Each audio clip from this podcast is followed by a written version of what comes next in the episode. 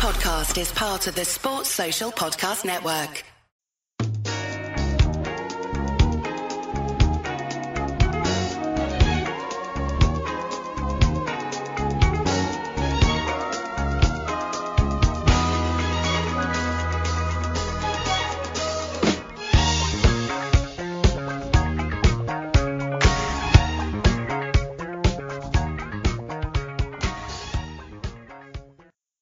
Hello, I'm Eddie Gibbs and welcome once again to Off the Wall, the podcast here on Anfield Index, where we like to give you a small flavour of some of the content that's available over on the paywall side of our channel at Anfield Index Pro.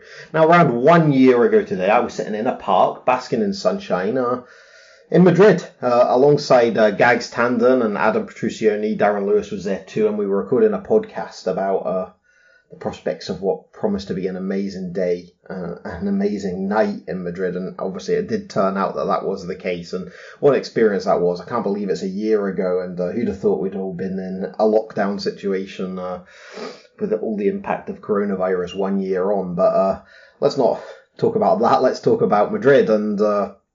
Uh, we're going to bring you a show. Uh, obviously, one of the things we do over on Anfield Index Pro after every game is is our post match Raw show, and we're going to bring you one like no other. Uh, Trev Downey uh, hosts it with uh, Hari Sethi and Dave Hendrick, and uh, there's guests. I think I even get in there from the uh, from the Plaza in Madrid after the game at some point.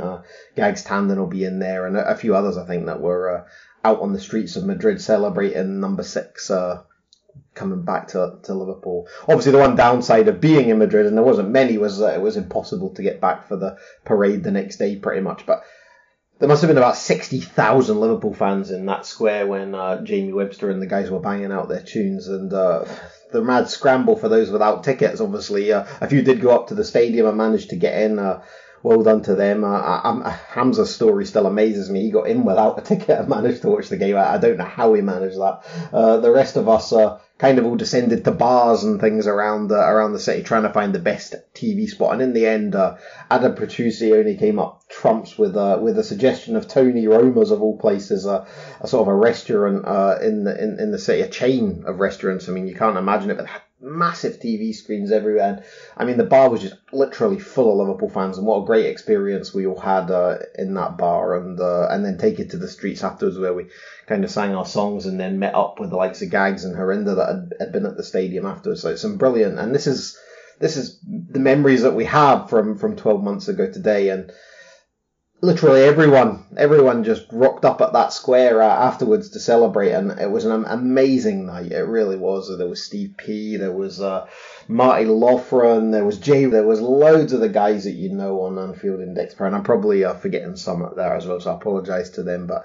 what an experience it was, and what what a joy to be able to look back on these things. It wasn't the best game, everyone knows that, but for anyone like myself that had been in the stadium in Kiev the year before, uh, I think that experience of Kiev is what spurred everyone on to Madrid and to this season that we've just had now, where uh, we're almost certainly going to end that 30 year wait for that elusive Premier League title. So, I mean, these are the experiences that mould you, that make you, if you like, and uh, Madrid was pretty much the tipping point uh, for that. Liverpool winning that number six. So let's uh, let's hear from Trev and the guys in a minute. Uh, some of the other stuff out on Anfield Index Pro just now. You've got a whole Raptor podcast. I mean, it's not going to be long now. That's a the real the real good thing until Premier League football returns and our normal sort of routine of content can be restored. Uh, and we're really looking forward to that. I mean, it's going to be a different way of covering it with no fans in the uh, in the stadiums, but we're going to do our best to try and uh, to try and get people in touch with Liverpool Football Club during that period, uh, which is sure to be a joyous one in, in the best way that we can, and we have a few ideas surrounding that. So,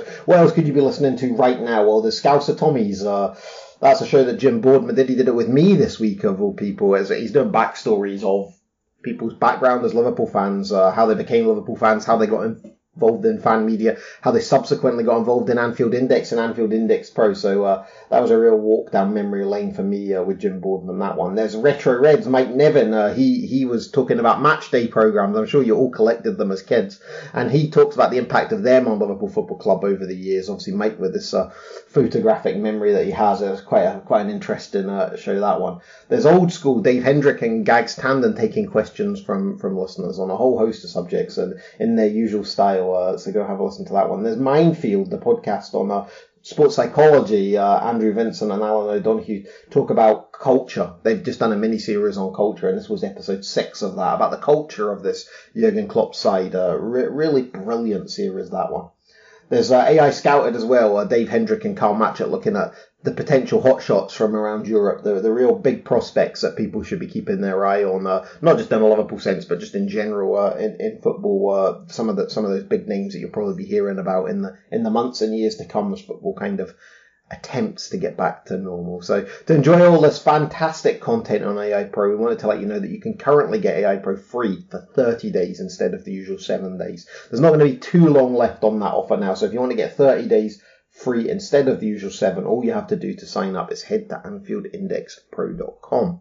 There is zero obligation to continue after the 30 days and you can cancel at any point if you do decide to stick around. And uh, obviously, we hope you will. Then the cost is only £3.49 per month or £39.99 per year. Now, we'd love to hear your feedback on this show you're about to listen to on any of the shows that we do on Anfield Index or Anfield Index Pro. And the best way to do that is by joining our free Discord community. Uh, there's some great debate and chat on there. It really is worth your while. I say it every time, but I can't emphasize enough how, how much it'll uh, improve your experience of being a Liverpool fan with the sort of debate that you can have on there is far different to the sort of uh, post-board bulletin style of, uh, of Twitter and Facebook. So it's AnfieldIndex.com forward slash Discord, D-I-S-C-O-R-D. Really worth your while. Get, get on over there and join up. Alternatively, we are on the normal socials. Uh, you can find us on Facebook just by typing in Anfield Index or on Twitter, two handles for you. We're at Anfield Index and at Anfield Index Pro. So without further ado, here is the joy of Madrid. It's, uh, Post-match Raw with Trev Downey, Dave Hendrick, and Karl Matchett, and Hari Sethi, four contributors to this one. And uh, this was called We Won It Six Times. Won it six times. We won it six times in Madrid, in Spain. We won it six times. Hello and welcome to your final post-match Raw of the season on AI Pro. I am Trev Downey. I am podcasting to you from beautiful rural Ireland, from my field, and joining me to give their immediate reactions to Tottenham nil, Liverpool two, in the Champions League final from the Wanda Metropolitano Stadium are Dave Hendrick and Karl Matchett and Hari Sethi, and we'll have a whole ga- gang of extras coming in later on as well. Mr. Hendrick, for one last time this season, I go to you first and I go to you saying we are the six times champions of Europe. It's the sweetest sentence I could possibly open with. Say it to me again, Trev. Six times champions of Europe, brother. Do you know what? Today I was I was thinking about last year. I was thinking about the game last year. I was thinking about the podcast we did after the game last year. Same. Couldn't stop thinking about it. Yeah. Couldn't stop I- thinking about What, what am I going to say? Yeah, that's it. I went and I listened to last year's, and I saw us trying to put a brave face on what was a horrendous night. There's no need for that this year, lads. I, this team have done what they set out to do. European champions, and not just European champions, unquestionably the best team in Europe. Like when we won it in 2005, we finished fifth in England. We weren't anywhere close to the best team in, in Europe. This year, we are the number one team in Europe. We finished second in England by one point. We've won the Champions League going two rounds further than City did.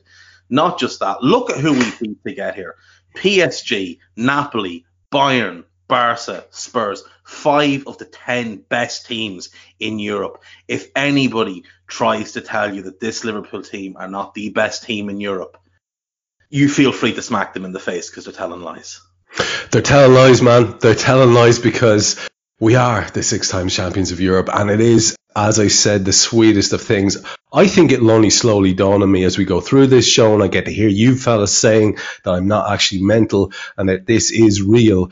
And Carl, I mean, you know, we we we know that um, we know that this team had it in it, but you and I and Dave and Harry and Greg in the background, all of us, we must have had the same feelings of anxiety and worry. It was a tough watch. It wasn't a great game. I said to the, the lads just before the mics went live, there was something extra special, maybe even about winning that way. It was just a kind of um, uh, a very cynical uh, way of winning a game. We invited them on. We backed ourselves to deal with whatever they could offer, and we backed ourselves to score the goals when it mattered. And we did both things, and that's what a great winning, winning team does. But first of all, don't think you're coming to talk to me without saying the same thing that you did to Dave. Come on, tell me again. Tell me again.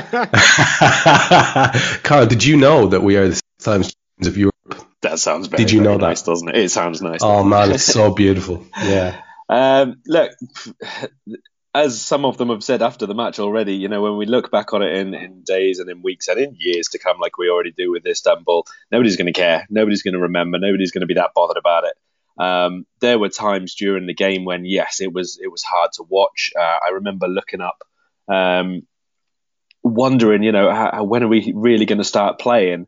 Uh, and there was actually 78 minutes on the clock.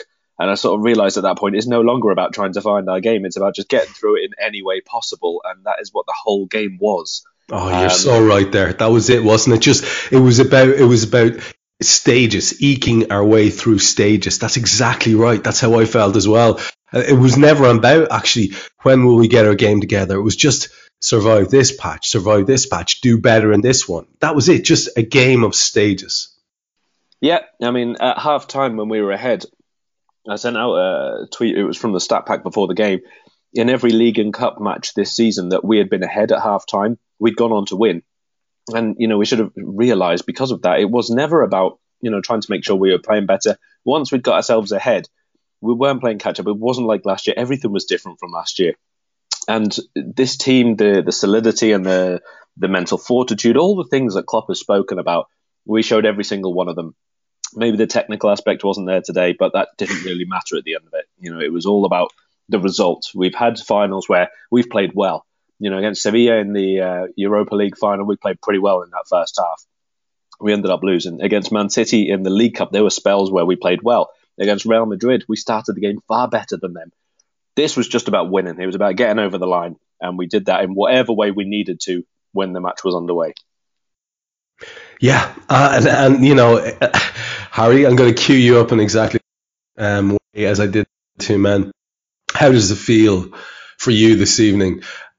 You've you're a young man. Uh, you haven't had the joy of of, of great days uh, on a, on a successive basis.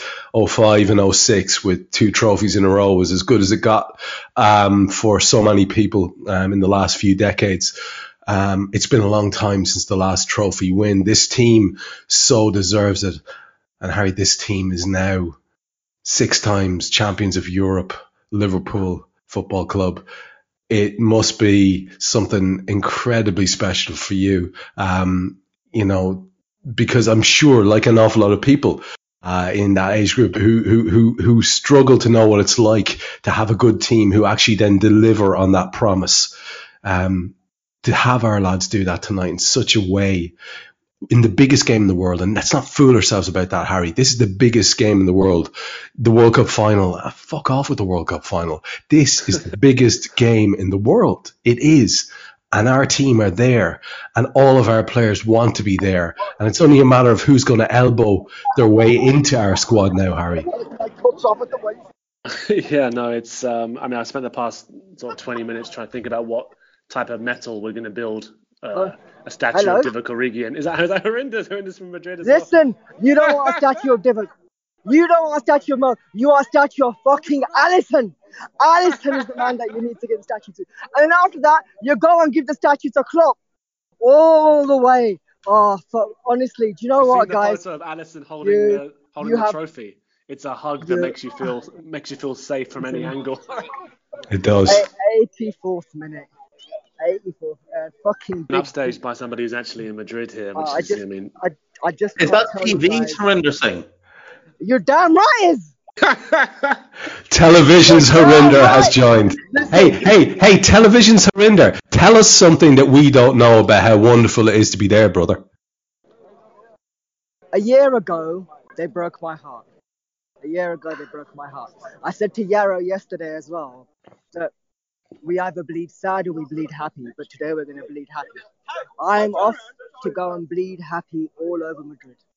Simply as that. Simple as Do that. it. Know what? Do it. We have poured blood, sweat, tears into this club. year in, year out. Economically, we don't even look anymore as to what it takes to actually come out here. Uh, we worry about it later. Now we're going to relax. We are going to go out there and we are going to piss all over the fucking Real Madrid bastards who did what they did to Mo Salah last year, and now we are going to exact our revenge. Oh, actually, you know what? We already have. We won it in their city. Six Number times. six in Madrid. Good night. God bless children. Have a fucking wonderful evening. Go make children. Do whatever you need to do. Trust me, it's been fucking epic. Stay safe, brother. You mind yourself, kiddo. You mind yourself. times in Madrid. Good night, everybody. Take care, man. Take care. Every podcast we do with Harinder from now on, he's just got to be television's Harinder Singh. Television's Harinder Singh. Uh, Harry, let me let you finish your initial thoughts because, as you said, upstage there by the the homeboys live from Madrid. Um, you know, you you were formulating some thoughts about about the thing I'd set up for you. I mean. I, I, I put, put it to you that you know there's a team we can trust, but it's a different thing to see them actually finally come through. And as as Harinder said there, that does give a bit of context after last year. This is so important to so many people, like not just a few people. Absolutely millions of people around the world will be as happy as we are now. Yeah, no, I mean, absorbing some of the some of the videos that you'd see from today, sort of in the build up at the fan parks, and just seeing the scale of the the number of fans who travel to Madrid without tickets, you know, just to celebrate the club, to um, to celebrate the progress that we've made. It was is absolutely incredible, and you and you, you you you just thinking to yourself as well, Trev. I remember when we were doing this, the Premier League season wrap ups, and you almost felt cheated out of it a little bit because of the way you know the way in which we know City have built that club. I, mean, I don't want to, to, to go into it too much like that, but we've done everything right, everything that you're supposed to do, everything that you're supposed to do on the pitch, off the pitch, holistically, whatever you want to say. Um, and it, I, I just felt like you, we, this team deserved something so dearly. This manager deserved something so dearly, and to see them do it in such an ugly fashion as well uh, is probably even the more even more satisfying because it's it's going to create more fume amongst the all, all, all the other fans in the in the Premier League who who watched it or you know, claim it and watch it, but you know secretly watched it out of the corner of their eye. Um, six times champions of Europe, Trev. It's I, I think you you queued me up at the start there talking about success in the past and sort of what's going to uh, what younger fans have really got gotten to experience. But the club, I don't think I, I've ever seen the club in a healthier position than it is right now. And I mean, I just, I, I'd love to be inside Divock Origi's head. I, I'd love to be in Alisson's arms right now. Um, and uh, I mean, I, I can't imagine uh, the calls uh, we're going to be getting from agents throughout the summer in terms of wanting to come and join this party. And for all those who are disappointed with the final, I mean, we beat Barcelona four 0 guys. I mean, you you you've got to be you you got to be grateful with that and just accept that we're six times six times uh, champions uh, of Europe, Trev. God bless you for repeating that as many times as you did because I needed that affirmation as well. And unless I'm very much mistaken in the background, we have Mr. Tandon waiting to join in. Is that correct? Can we be queued up to have a little chat to Gags, uh, Guy, and Greg in the background? Is that okay?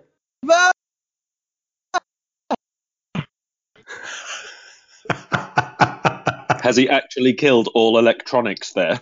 I uh, Yeah, think- he just, he just murdered his phone. What the? Oh man, that's beautiful. Oh, yeah. Gags is, now Gags is muted.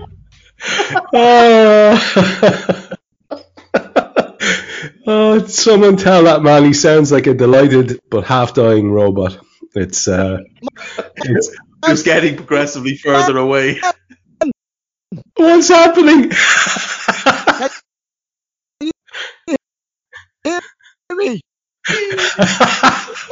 okay, I'm gonna ask. I can't talk. Right, Greg, Greg, or, uh, Greg, or Guy, step in there. I think I've walked 20 He's gone. Carry on. Okay, we we we, gi- give me a heads up when he's back because um, Guy. Texas That's had all the beer tonight. you know, I guarantee. right, uh, uh, Dave. I, I, I, like. I mean, it seems almost mental to start talking about the football match itself, but we should do because there are some little things, and we do have the usual sort of uh, raw structure that we want to stick to because people want to revel in the details. So let's do exactly that for them and allow them to do that.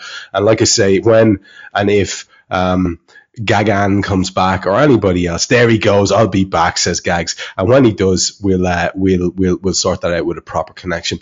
Um, let me start with you, Dave, on this. Um, there was a, a, couple of big calls made tonight in ter- in terms of the the midfield, and that's the only area there ever is any big calls to be made. Except you could say that introducing Bobby Firmino was another one um, after his long injury uh, layoff. Now, an awful lot of lads look sluggish tonight, but Bobby was chief amongst them. Um, the second man who looked sluggish tonight was Gini Wijnaldum. He too was replaced at one point during the game, but I think you'd agree with me in that I think everybody would have liked to have seen Gini uh, starting, Fabinho starting, and probably the Henderson of the late season starting. And that was the midfield we got. Now, as it turned out, um, Jurgen was a little bit betrayed, not necessarily by anything other than things not working out particularly well. The, none of our lads were particularly wonderful or particularly high energy in the way that we normally expect them to be. But really the most obvious cases of both were uh, Gini and Bobby, and signs on it we had to have them replaced. What did you think of the starting eleven? And would you agree with me that those two men were the ones who um, needed replacing when it happened, and the the substitutes that came on really uh, made a massive impact in that way? Um, it was definitely the 11 we wanted for sure, especially, you know, Henderson had that good run of games um, a month ago and obviously a big performance in the second leg of the semi final. So, you know, it was the right the right uh, team selection. You just hoped you'd get the hour or 70 out of Bobby, but he just looked a little bit off the pace. Now, he didn't look any more off the pace than Harry Kane, um, who somehow managed to stay the full 90 on the pitch in what can only have been, you know, his decision. um, yeah, when the substitutions were made for sure, Bobby needed to go off. I think he could have taken off Gini or Henderson. Both of them were were really poor for the game. Um, but obviously Henderson being captain, been a bit more high energy. Uh, that's kind of where it made sense. I, I'm not sure I agree with you that Milner made a whole lot of difference or in giving away a, a couple of dodgy free kicks. But Divock obviously came on, and I mean that guy has written history this year. A, a fella that nobody wanted at the club in August. Like none of us would have even considered having Divock Origi coming on the Champions League final. Um, certainly Klopp didn't even consider it because he didn't make a matchday squad until about November. But you look at what that kid has done this season. The, the goal against Everton, you know, the goal against Newcastle, the two goals against Barcelona, the goal that got us to the final. And then tonight he just puts a bow on it and and finally for the first time understands that he scored and he's allowed to celebrate. Oh man, that was the absolute highlight was that you were granted it was a little bit of a rob going up and basically molesting the corner flag and looking as if he was uh, enjoying being there very very much but I was delighted that he actually put a bit of shape on it. I have to yeah, say. Absolutely. But like I mean this is a guy that I think at the start of the year, the club probably looked at it and gone, right, we can't sell him. We'll just we'll keep him for a year and then we'll we'll bin him off at, at, a, at a big loss next summer. If we want to sell him this summer, we'll get whatever the fuck we want for him. But I think he's I think he's earned himself a new contract. I think I think he's a he's a hero. You know what he's done in this Champions League run, what all of them did, and, and you're right to say that you know a lot of the lads were, were off form, but I mean you know the big guys that we needed stepped up. Alisson Becker stepped up when we needed him to. Virgil van Dijk was just uh, absolutely colossal. I thought Joel Matip did brilliantly in dealing with Harry Kane and his shithousing.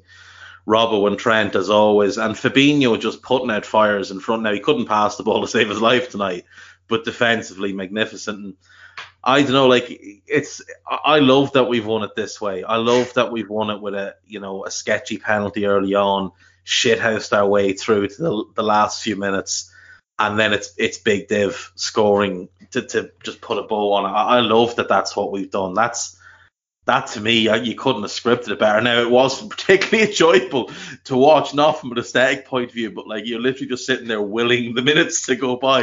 Yeah, yeah, yeah. N- not neither from an aesthetic nor from an absolute like um, nerve shredding point yeah. of view. There was no nothing pleasant about that watch, and yet there was, as I, I think Carl said earlier on, that idea of well, let's get through this stage. Hmm, we're still there. Let's get through this stage. Yeah, and then the final nail in the coffin the final um, um, proof that this team is what we've always said it was is that second goal from Big Div. It well, really how, is. How many times this season, Trev, we come on Raw and talked about the maturity of this team, the professionalism, the organisation, all of that led by Van Dijk at the back.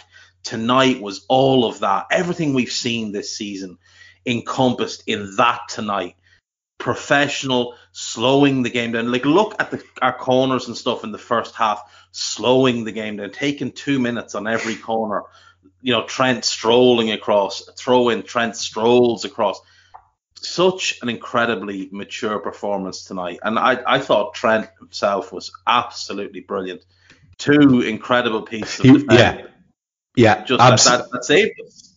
Absolutely. And, and maybe one of the Van happen tonight as well. And we'll talk about that when we get into the details.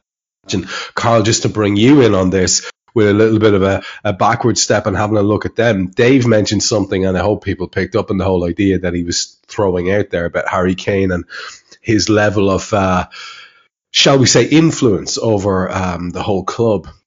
Uh, Dave mentioned that uh, he would go off when he decided he would go off, but he was very much going to start if he could at all. Um, it would be very, very silly to say that he had no influence on the game because that would be inaccurate. Um, but I think the things that Liverpool fans were hoping would happen as a result of his inclusion probably did pan out for the most part. I think he had maybe a couple of dangerous moments. I remember a whip ball across the box, but I don't remember him being on the end of anything really scary. Um, so in that respect, the big decision that uh, Pochettino had in front of him sort of worked out a little bit in our favour. And that said, they introduced plenty of um, um, shake-ups as the game went on, um, including Lucas Moura, the hat-trick hero from the semi-final against Ajax. Um, and yet the grinding nature of this team that we have when they want to do it. Um, and also, let's not underestimate this. And just to bring it back to our lads via talking about Spurs, there's a really good argument to be made that Alisson is man of the match tonight, Carl.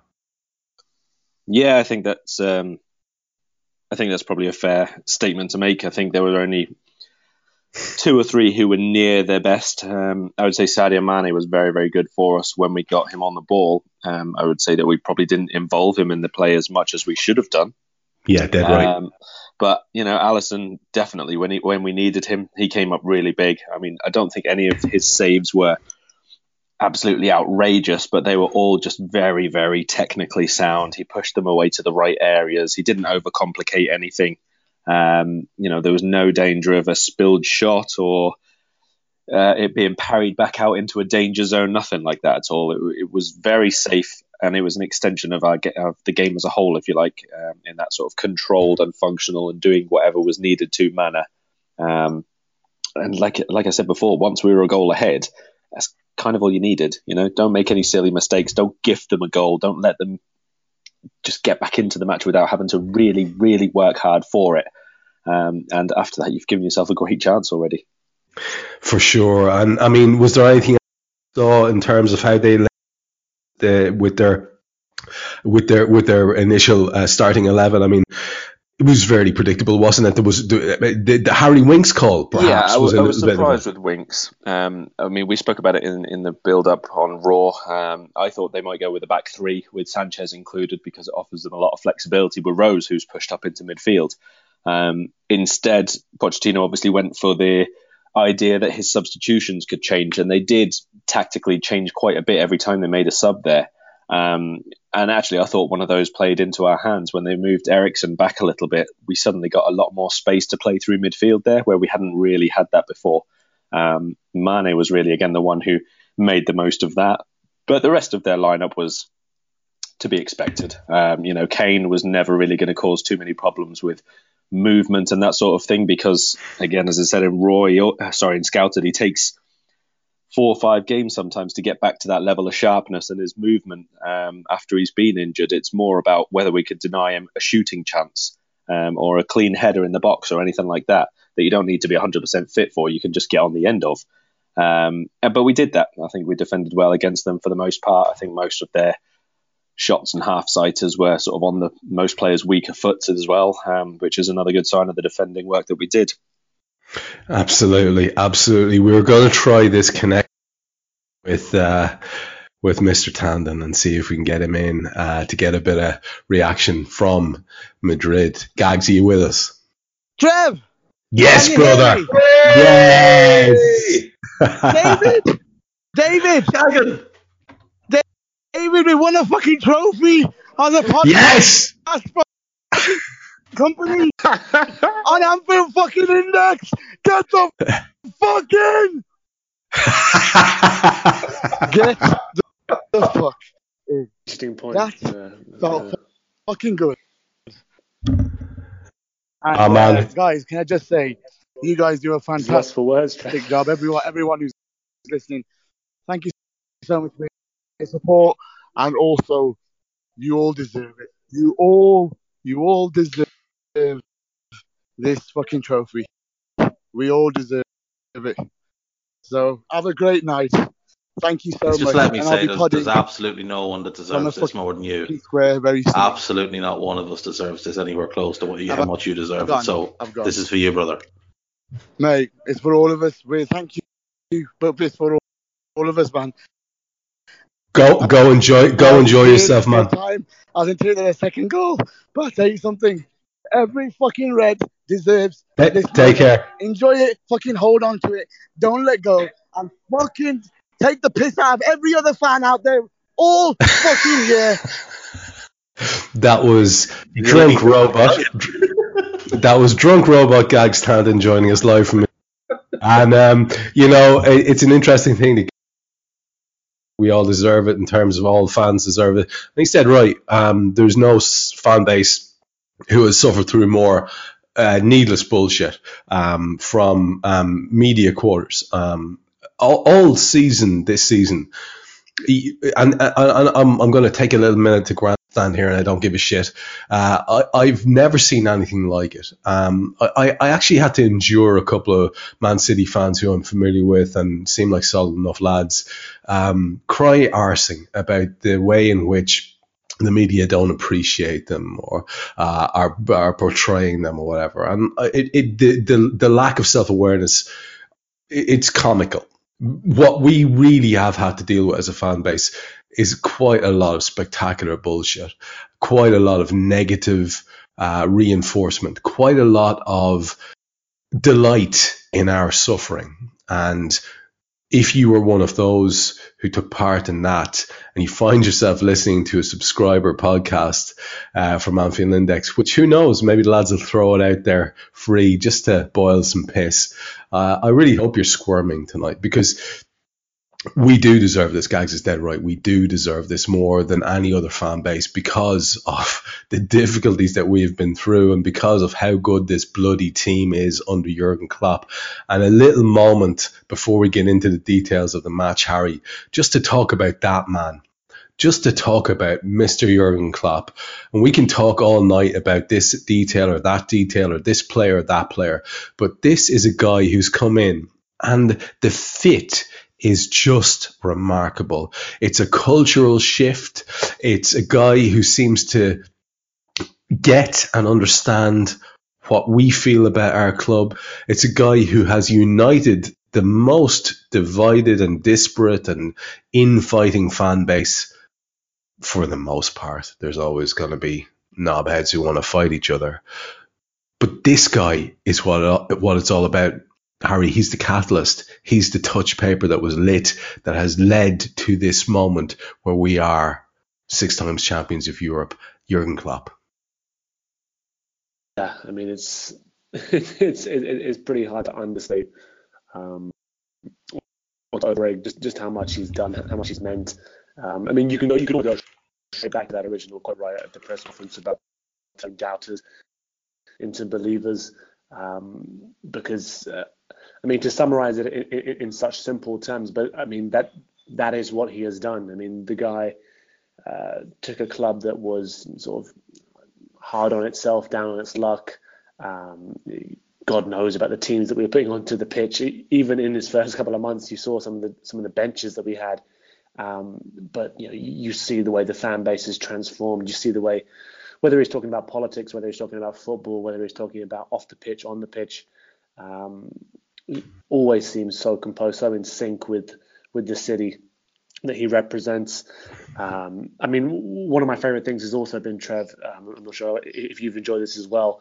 Um, just opposition fans, rival fans who've been desperate and really you know, disliked the club, just being un, unable to to properly dislike Klopp has been a has has been a wonderful thing as well. I mean, yeah. I see him I see him out here in interviews post match Champions League final six times, just again just to just to reference that, uh, talking about how um, uh, doing salt and pepper covers in the interview, talking about uh, let's talk about six, baby, singing it to singing it to the interviewers. I mean, he's been a complete credit to the club. I mean, I, I think as he's mentioned in the interviews as well. Yes, there's the hugs. Yes, there's the big uh, bleached smiles and, and all that, but there's a real intensity uh, about the man that he's managed to instill into nearly every single member of the squad. You look at them and think they're they're they're players who who represent the city uh, and represent their manager really um, so so well. It's it, it's hard to summarize just how much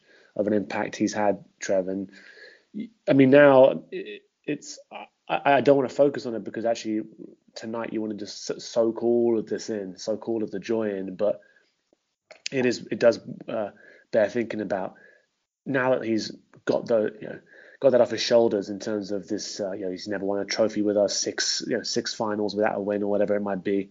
Um, it's gone now, and you, you, just imagine. I mean, how how high can he possibly take us uh, with this team that's yeah. already already so yeah. good, already six times champions of Europe. just keep saying it, man. uh, Eddie Gibbs. Just before I do, I want to reinforce what you just said, brother.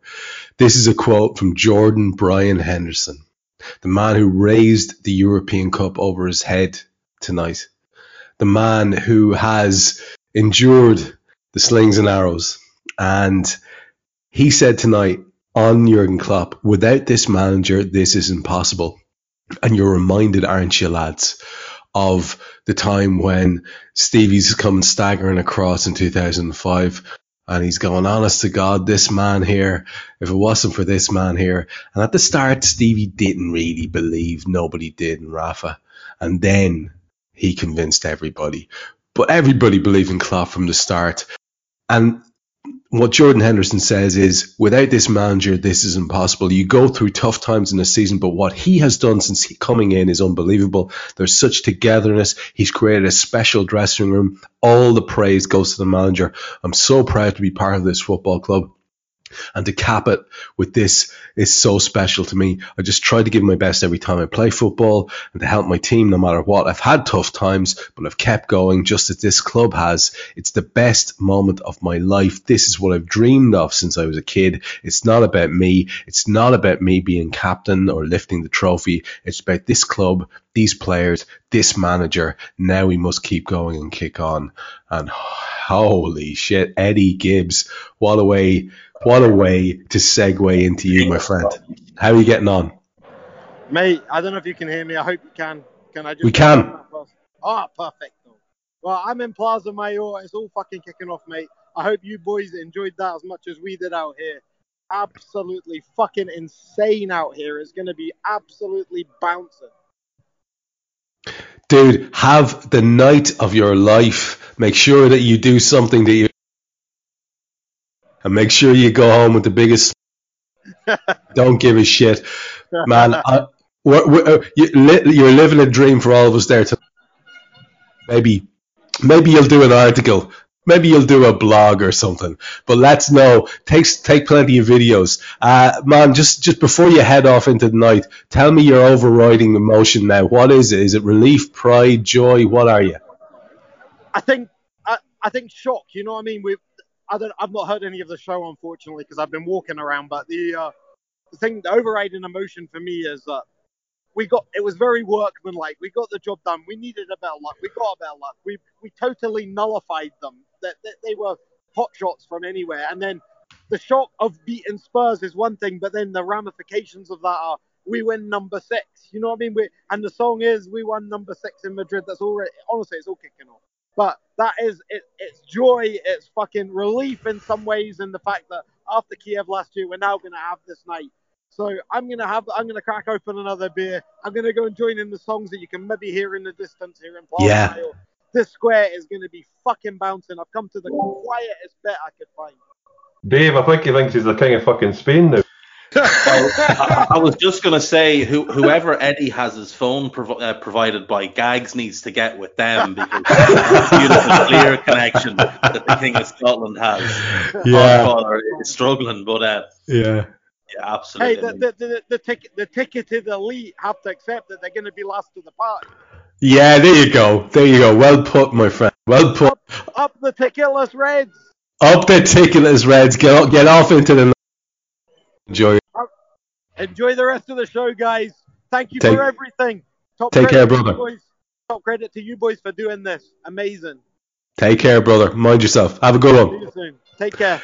Thank you. Uh, uh, uh, uh, let's start. Let's start like in, in the in the traditional vein.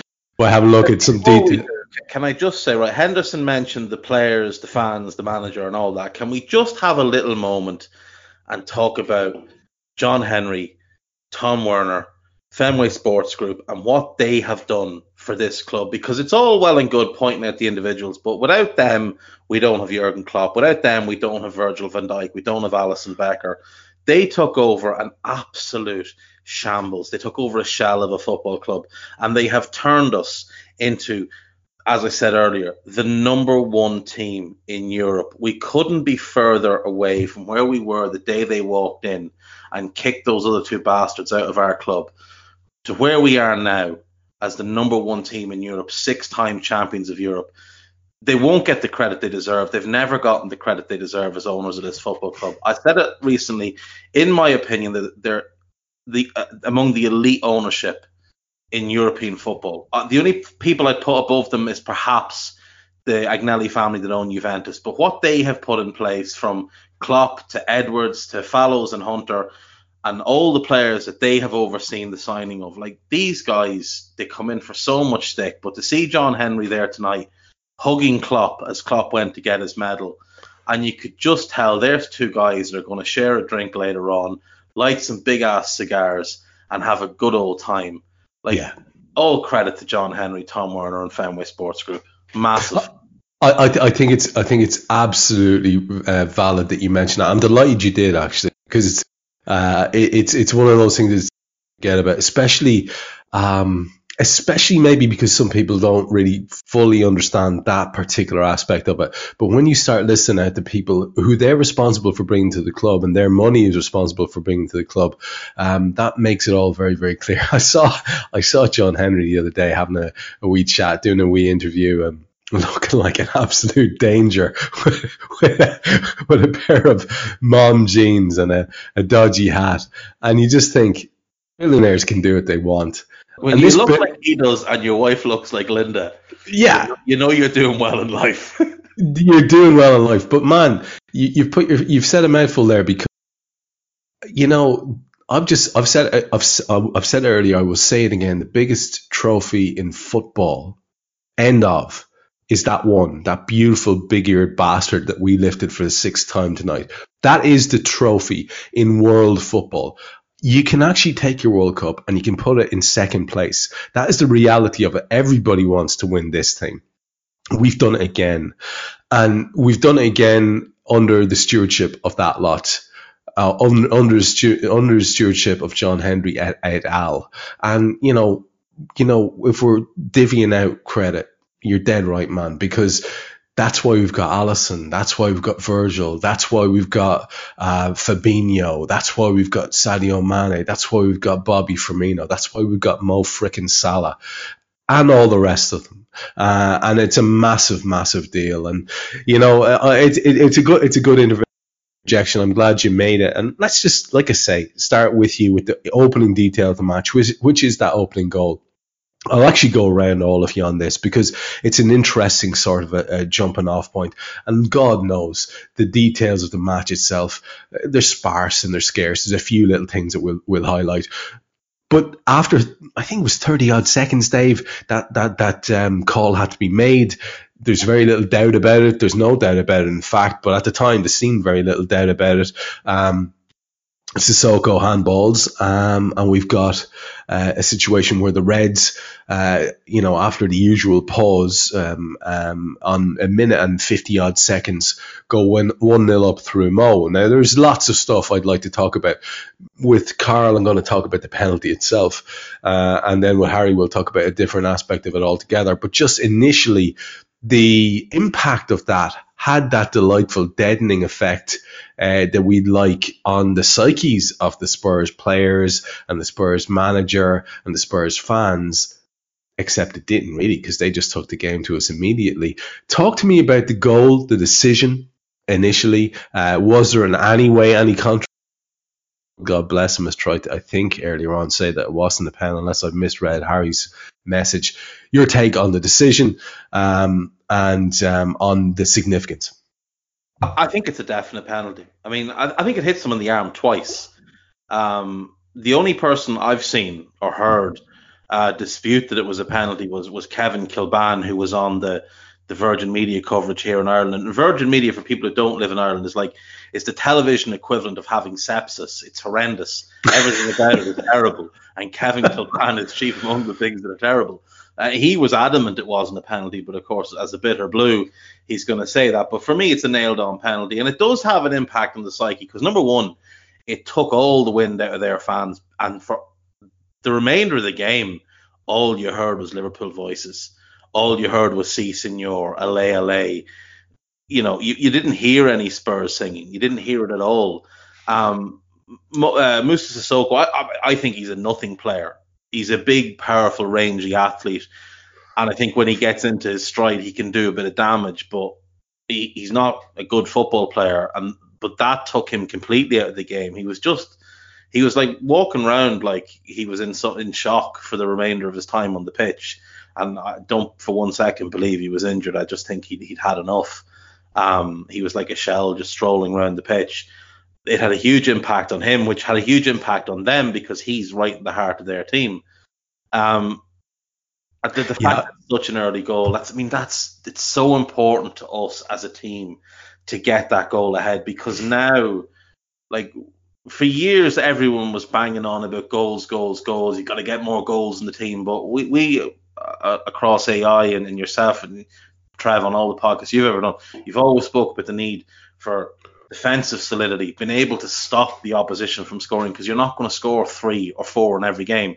And when we go 1 0 up with this team and what we've seen them do this year, the best defense in Europe, um, you just you, you, you get confident from that. You just look at any team that we come up against and go, well, you're not going to score, and if you do, you'd only get one.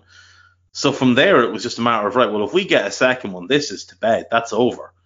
Once we get the second, we can shut up shop because nobody's scoring past Alisson and Virgil and Joel twice. Not with the way them boys are playing. I know you know Barca managed it over there, but there was mitigating circumstances to what happened in Barcelona. And Messi's a genius. They didn't have anyone. They don't have anybody close to his level. And the guy that they rely on for their goals was, you know, at best 40% fit. So for me, it just it had a huge impact on on the fans. It had a huge impact on a key man in their midfield, and it had a huge impact on I think on all of us as well because it settles the nerves. And like I said earlier, the maturity and the professionalism and the organisation of this team mean that when we get that goal, we can just sit back and say to them, right, well, you come and beat us now. Yeah. What about that? What What about that though, Dave? Did, did it you have a setup there like um, like we have that we can enforce if we want to, a way of playing that we've seen all season.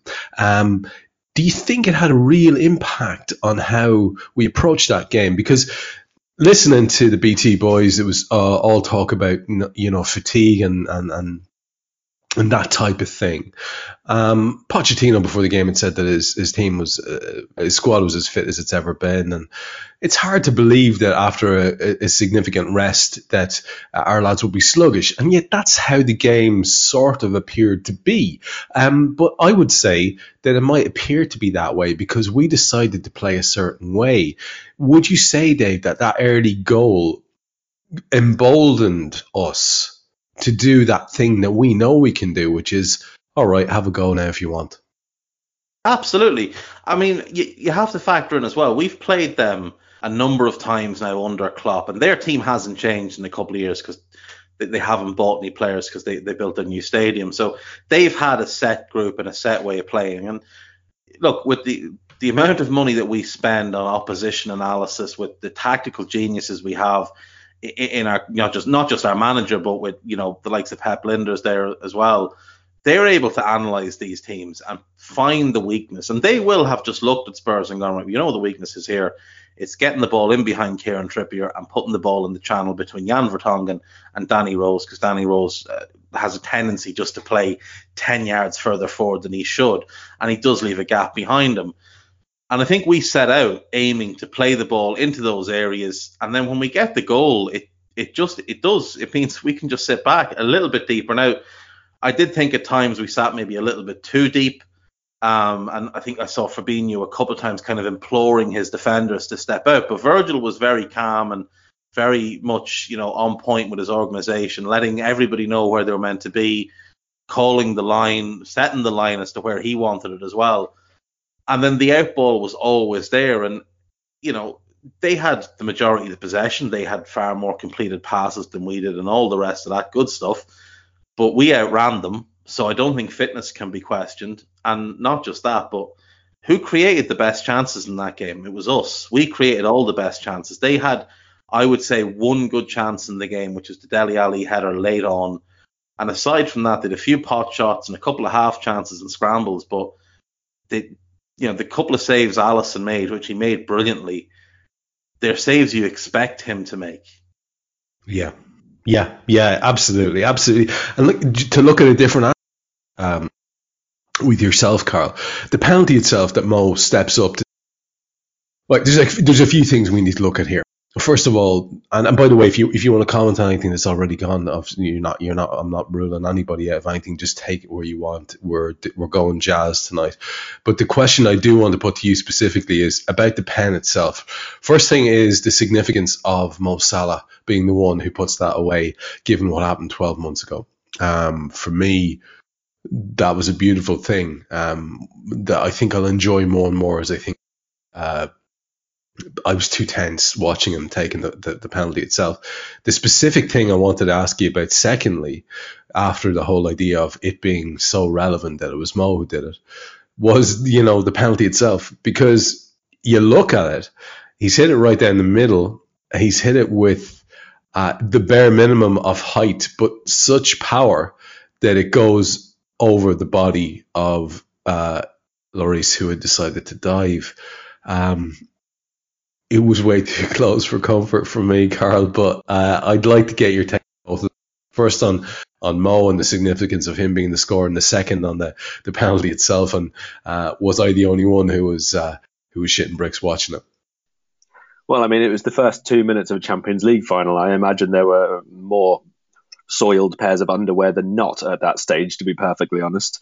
Um, yeah with his penalty, I mean, uh, uh all I'm going to say is I hope he doesn't take the next one that way. And the reason for that is because um, think back to the group stages, and I'm pretty sure it was against Red Star at Anfield, and uh, he took the penalty exact same way, and, and I think that one was for his 50th goal for Liverpool, and he absolutely hammered it straight down the middle, and because he takes it with obviously his left foot and the slight instep, even when he hammers it, so it sort of spins just off centre, sort of towards the right side. Um, it was exactly the same there, maybe a little bit higher. And maybe Lloris hasn't watched it. Maybe he uh, expected it to be a bit more placed because it's a big game final and all the rest of it. But this was exactly the same as that one. I wouldn't like to think that that's going to be Salah's MO for taking all penalties from this point onwards because it would be a reasonably straightforward thing for, a goalkeeper to see a couple of penalties like that and just think, I'm standing still. You know, if it's 50 50, Yeah. if you dive anyway, well, it's, Yeah. You know, you, you maybe even going to up your chances of saving it from that point if you just stand. So, you know, obviously it doesn't matter in the end. I don't care. It went in and it was so hard hit that it was sort of past Lloris and in before you could worry about it not being in the corner or anything like that. Um, I'm not sure James Milner would have given it the nod of approval. Let's put it that way. Um, but yeah, it was it was fine because it went in. We'll take our penalties next season, so it won't matter. Say again. Says it won't matter next season because Bruno Fernandes will be taking all our penalties. yeah, that would be nice. That would be nice, Karl. I think you'd agree. Yes. Yeah. Uh, you you've had to you've had to do uh, uh, umpteen uh, pods with Mr. Hendrick this season talking about Mr. Fernandes. Uh, if anything's ever going to convince Bruno to come to us, that was it, right? Uh, well, I mean, I think that would convince pretty much every player on the planet um, who wants to step up. Uh, Liverpool's going to be right at the top of their list. Um, I'm not sure, in all honesty, that at this point I do want Fernandes to sign because I think Dave is just going to be unbearable to do every podcast with next season if that's the case. it's a fine point. There's another aspect. Um, you know, we, we, we've, we've talked about the, the, the penalty itself. We've talked about the, what was it or wasn't it? Um, and we've talked about the impact that it had on, on, on the Reds, at least what we thought it would have. But we need to be honest, don't we, Hari, and say that basically what happened in the aftermath of that was maybe we did, maybe, maybe, uh, Jurgen's Reds did decide, right, uh, we'll just sit on this for a while and uh, play on the break. But by doing that, I think it led to the discomfort that you probably felt. I know I certainly felt, which is watching Spurs having a domination of the ball in the immediate aftermath. It was deeply uncomfortable. They had quite a grip on possession in those moments that followed. Um, there was a, a corner in five minutes, which Virgil cleared. They were really trying to play uh, like we possibly something together on the counter, but uh, bits were breaking down with Bobby Firmino in particular. On nine minutes, the man who was probably, as Dave said, a little bit uh, stunned by his involvement in the opening moments, uh, Sissoko, uh, Son had done well and he the ball broke to Sissoko and he ended up shooting well over. Um, you know, we were doing an awful lot of heading the ball, Hari, in those 10, 15 minutes that followed because basically we weren't able to regain a whole lot of that possession, which we would fully expect to have, even against the ball playing side like Spurs.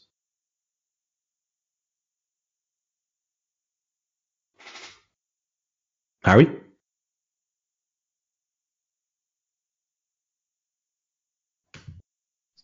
Maybe he's using Gag's phone.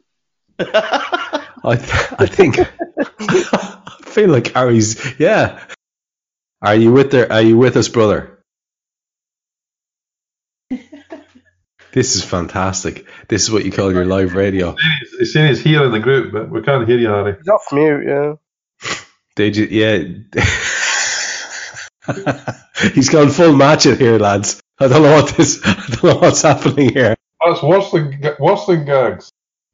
it's beyond gags. Can, can, can Karl? Can, while we're waiting for Hari to come back in, can I put that to you about the reaction that we had to the goal? You could look at it cynically and say, "Yeah, that was us doing a game plan," or you could say, "Jesus, we coughed up a lot of possession in the immediate aftermath." Yeah, um, I think I would have to go with the with the second version of that. I mean, on the one hand, you can say that Spurs obviously then had to just say, let's put that out of our minds and get on the ball and start trying to play. Um, may, on the other hand, maybe that sort of suggested to us that we could start to control the game a little bit more. Maybe that was the game plan from the beginning. You know, if we can start fast, get an early goal, and then we want to conserve our energy because of the conditions, uh, the humidity, the the lack of match fitness that both teams would have you know, there's no way for us to know at this point unless someone comes out and say it. You know, if if Klopp had told the guys to go out there, start fast, try and score in the first ten minutes, and then really conserve your energy to hit them on the counter attack in the second half, uh, well, then we sort of that's a completely legitimate approach, which we pretty much did to the letter. Um, not sure about the the counter attacking in the second half. There wasn't too much of that, but obviously the game developed as it did. Um, but basically, no, we weren't good. We didn't really get to grips with, I think, composure on the ball as much as anything. Um, tactically, it was quite evenly matched up for long spells of that second half. With Firmino dropping in, it was essentially two teams playing a diamond against each other.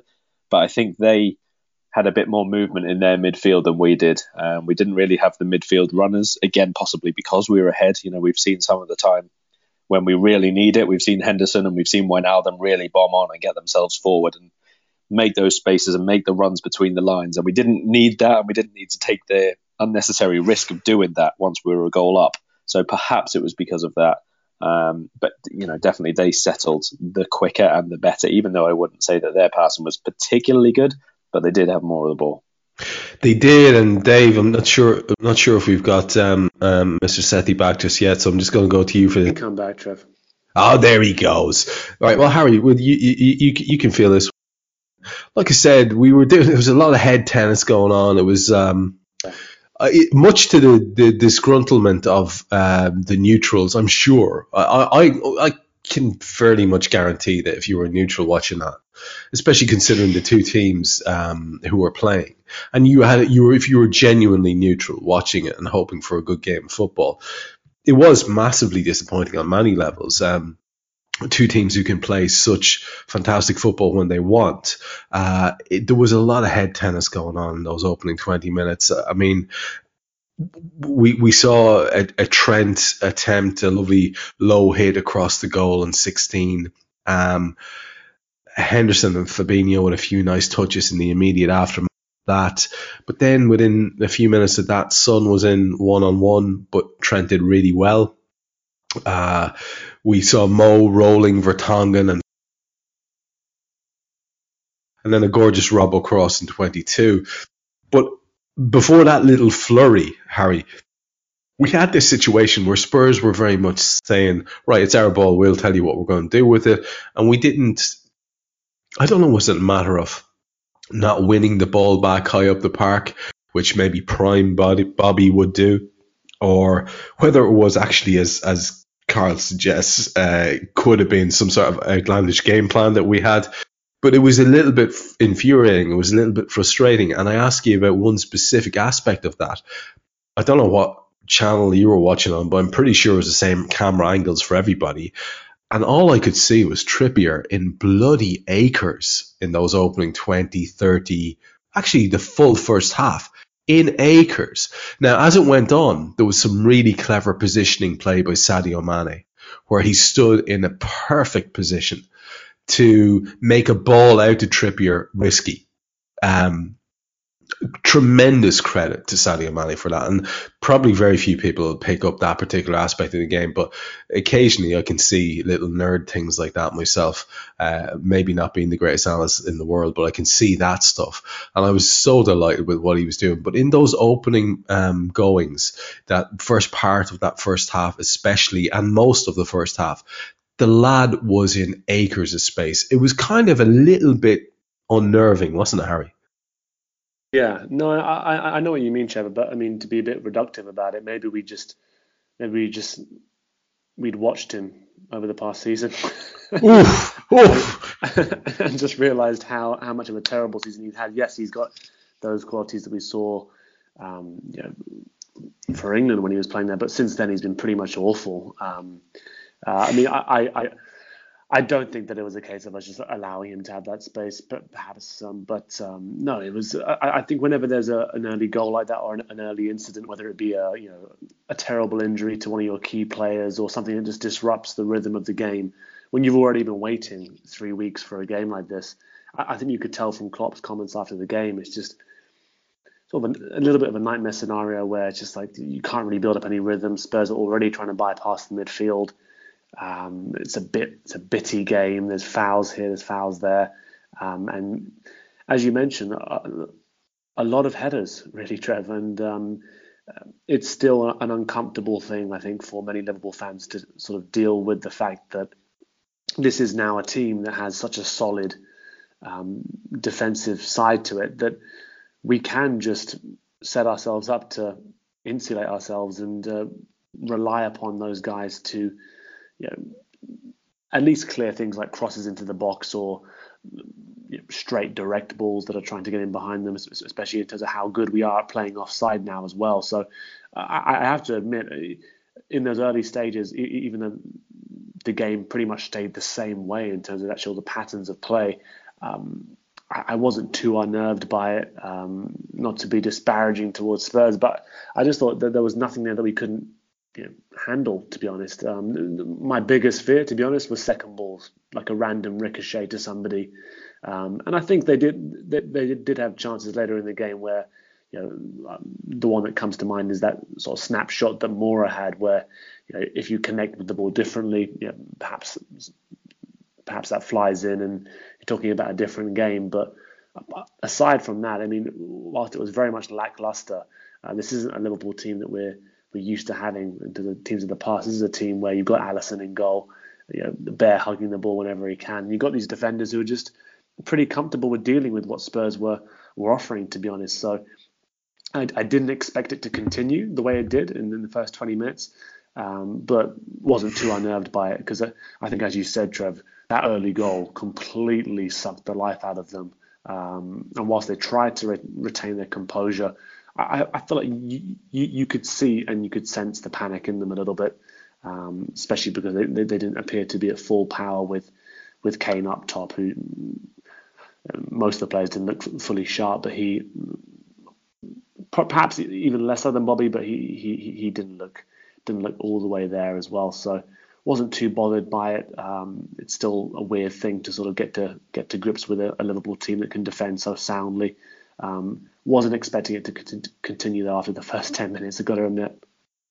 Yeah, this is your new reality. If you're listening to yeah. This is your new reality, folks. Um, is... It's sort of fitting, though, Trevor. I guess. I mean, just in terms of it. I mean, when we think about why we were even in a title race in the first place, and yeah. Dave mentioned it earlier, like buy goals, buy more goals, and it's definitely been fun to see those those nights where it's led to thrilling, thrilling games for us. But actually, if we are honest with ourselves, the reason why we were competing this year is down to those guys in the back, really. Um, and yeah, yeah, we we had all the goals in the season, and it came to uh, and and it, it, there is there is a, a, balance to be struck, and that's exactly it. It's it, it's exactly it. It's about um, correct. We can go out, we can blow teams away uh, by big scores, but we can also get our noses ahead and stay ahead. And and uh, just to keep on track here with the game progress, Dave, like as Hari says, you know, uh, the game had established a certain pattern you know, we saw Pochettino trying to have a cry to the ref at one stage. He was giving him a, a very uh, receptive ear, I thought, which annoyed me a little bit. But one of the patterns that we did see was that, you know, there was a really late offside call on Son at one stage from a long ball. He, he, he looked like he was clearly in, and that with a better touch, he would have been in, but it didn't matter because he was offside anyway. Because we were doing that thing that we do, which is playing the correctly. Um, we also saw Al, uh, Alli dealt with very well by Joel Matip. Um, low key, one of the men of the season um, is Joel Matip. We saw uh, Robbo with a lovely carry on 37 minutes and a great hit, which was tipped over um, after. Uh, I think it was uh, Joel Matip, the aforementioned, who supplied the pass to him. Um, good bit of pressure uh, after that as well by the Reds. And then the half pretty much ends on 45 minutes with Eriksen firing wildly over after a bit of a decent Spurs move. And it is effectively, as I said to Hari there, it's a bit of a shit game, Dave. And I think nobody cares now. I didn't care at the time. I wasn't worried about neutrals. I wasn't worried about entertainment. But I want to lean into this idea that we were doing what we do um, because these are lads who can follow uh, a game plan. These are lads who, I think that Son thing for me really underlined. Uh, you know, it's it's it's a really late call because they've got this stupid, you know, directive now where they have to let it go till the very last minute, leave a window for VAR, you know. But it's a late call. He's absolutely through. If he'd had a better chance, uh, touch, he would have been right through and it would have been a, a, an equaliser. But our lads went, he's off. And even if they didn't shrug their shoulders, they knew they had done it right. We've seen that again and again and again and again. And it stood to us again in the biggest night of the year, didn't it? did. It did. It absolutely did. And it like last year we got to a Champions League final, Trev, and we only really had one way to play. Last season we only had one way to play. The same under Rodgers in that thrilling season 13-14. We had one way to play. But this team have multiple ways that they can play. They can they can still just open up and absolutely tear teams to shreds, or they can close in and just play like they did tonight. I mean, it, it's incredible the turnaround, and like we've got a fella playing centre back for us, who's potentially the favourite now to win the Ballon d'Or. Um, which it's absolutely mind blowing. If you, you to think of how poor we were defensively for so long, Yeah. To, to the turnaround. And like, there's other factors like Trent's emergence and his development and what a player he is, and Andy Robertson. I mean, Andy Robertson is to us what Denis Irwin was to that incredible United team, just an absolute bargain picked up when no one else was really looking at him, who just turns into, you know, seven out of ten every single game or or higher. Yeah, Um, and can, can, can, can I just cut across? Quite often we'll talk about Andy Robertson over the course Look, he's a fantastic lad. You can always rely on him. He'll always give you a set amount of things. Um, in the wake of the interview where we read about, I know you're not be too influenced by emotional uh, nonsense. Um, but in the wake of that interview, which you would all have read for the Players Union, where he's writing an, an article, and I'd love to think it was him who wrote it actually. And you get further insight into what the fella is, and we all got mental pictures of poor Robbo walking around Liverpool tracksuit going, please let me be part of this team. I, I don't care whether that makes me a bit of a sap or a mug. That means the world to me when I read these things and hear about what the, kind of a man this is. Um, and I think there's a real case to be made that it's not, he's not in the cult hero bracket anymore. He's in the, you looked at him tonight when it really mattered. He's fucking excellent, Dave. He's excellent. He's the match of Trent Alexander Arnold, who may well be, who may well be a world class, for years, world class performer, a guy who'll go on to captain club and country. And Robbo right now is his match. Credit where it's due, right? And you you spoke earlier about how Klopp is just is perfect for Liverpool, and Andy Robertson is perfect for Liverpool. Andy Robertson, the, Yeah. the man, not forgetting the footballer, the man, what he does away from the pitch, embodies everything that's great about the city, the club, the fans, and what we all believe in. You know, from the political side of things to the you know the charitable side of things. He, he just ticks every box and you know it is it's when he first joined and he wasn't getting his game and a lot of people were doubting whether Klopp ever wanted him and Albi Moreno was playing really well and flip now you know what are we 19 20 months later Andy Robertson is un- unquestionably in the team every single game and Albi Moreno hasn't played a minute in the Champions League this year but I do just want to mention Albi Moreno tonight uh, wearing a, a shirt as tribute to Jose Reyes his, his friend who Oh. died today in a car crash. I mean, younger than me, younger than yourself, Trev. Um, a a sad loss. You know, he was part of that incredible Arsenal team. He was a fantastic player. Um, and it- for for Moreno, that's like this will be his goodbye at Liverpool, and what a way to say goodbye. But I mean, Andy Robertson's only getting started. He's got he's got so much more to give us as well over the next six seven years.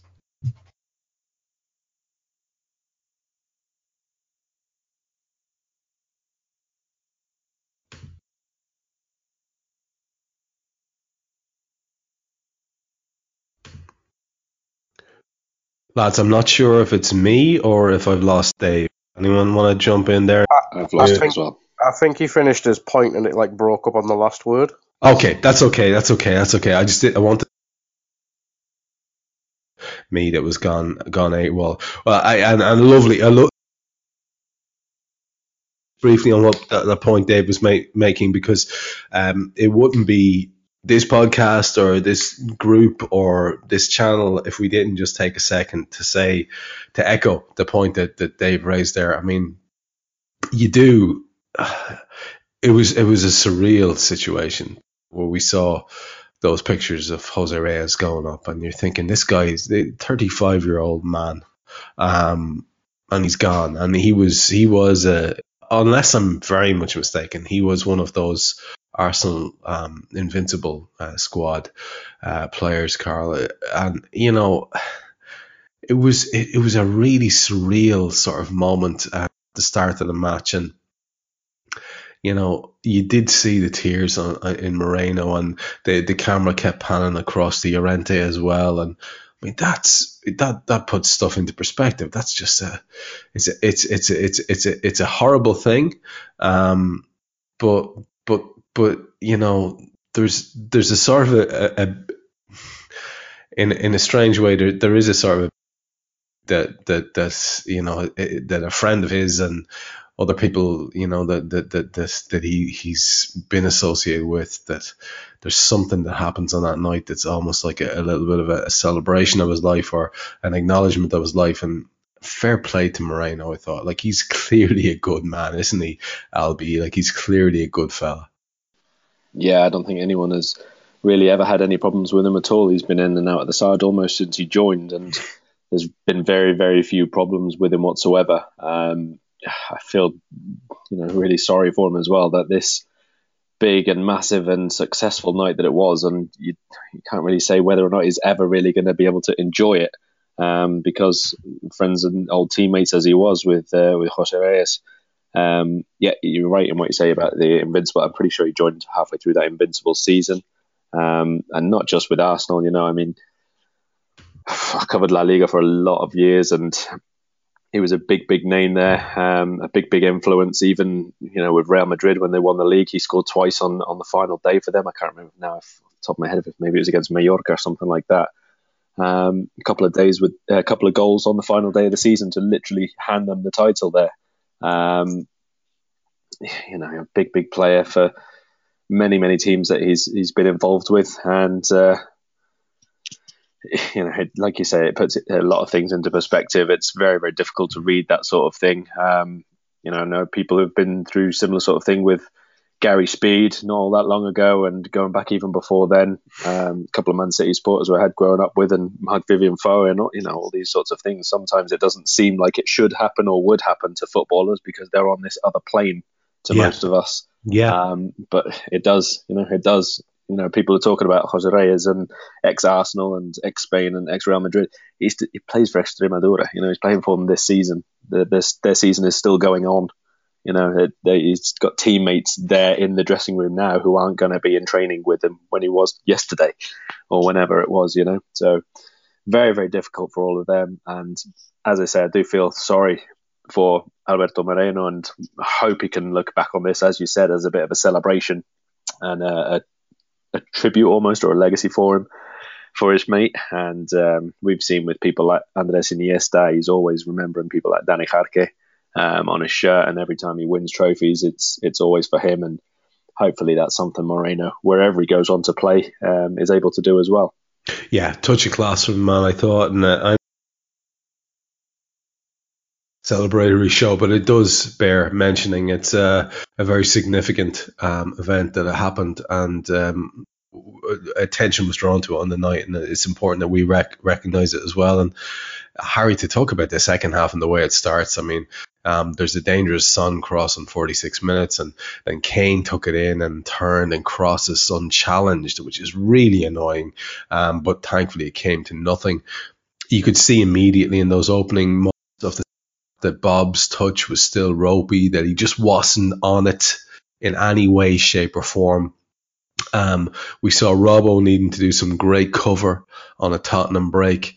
And then all of a sudden, from nowhere, there was on 51 minutes a glorious Trent ball that came to nothing. On 52 minutes, a Fabinho long shot um, that was um, uh, dealt with. On 53 minutes, a great Robbo cross into Sadio sweep, but Lloris came out and, and, and got there just ahead of him.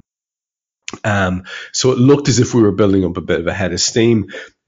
But then within 60 seconds, Alli, uh, Dele Alli is in but his shot is blocked. And then on 57 minutes, Vertonghen heads over from a corner. Um, in other words, the the second half started and it looked, and I'm sure it looked to Jurgen Hari as if we hadn't learned anything really in terms of uh, trying to prevent them from having lots of possession. Uh, then we ratcheted it up a little bit ourselves, but they pushed back. And then on 57 minutes and on 61 minutes, and bugger all happened between that, Hari, we had Divock on for Bobby and we had James Milner on for Gini. And I don't think anyone in the stadium or anyone here tonight could argue about either of those.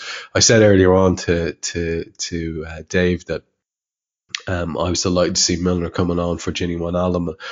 Gini Wijnaldum was a semi-final hero. Gini Wijnaldum was the best midfielder we had for the first half of the season, and he's played several amazing games in the second half of the season. But tonight he wasn't doing a whole lot um, in terms of uh, effectiveness. I would still absolutely stand behind my assertion that when he came on tonight, he made a massive difference. We'll talk about that in a minute, but just let's talk about how the opening part of the second half panned out and how realistically speaking it was crying out for a couple of changes from Jurgen and hats off to the man because we'd often pull him if he makes bad shouts or if he leaves it too late. Within the space of four minutes there, we've got Divock on for an underperforming Bobby and we've got James Milner who I thought I'll, I'll have to say I thought he really did make a difference in many sort of subtle ways on for an underperforming Gini. Talk to me about that period of the game.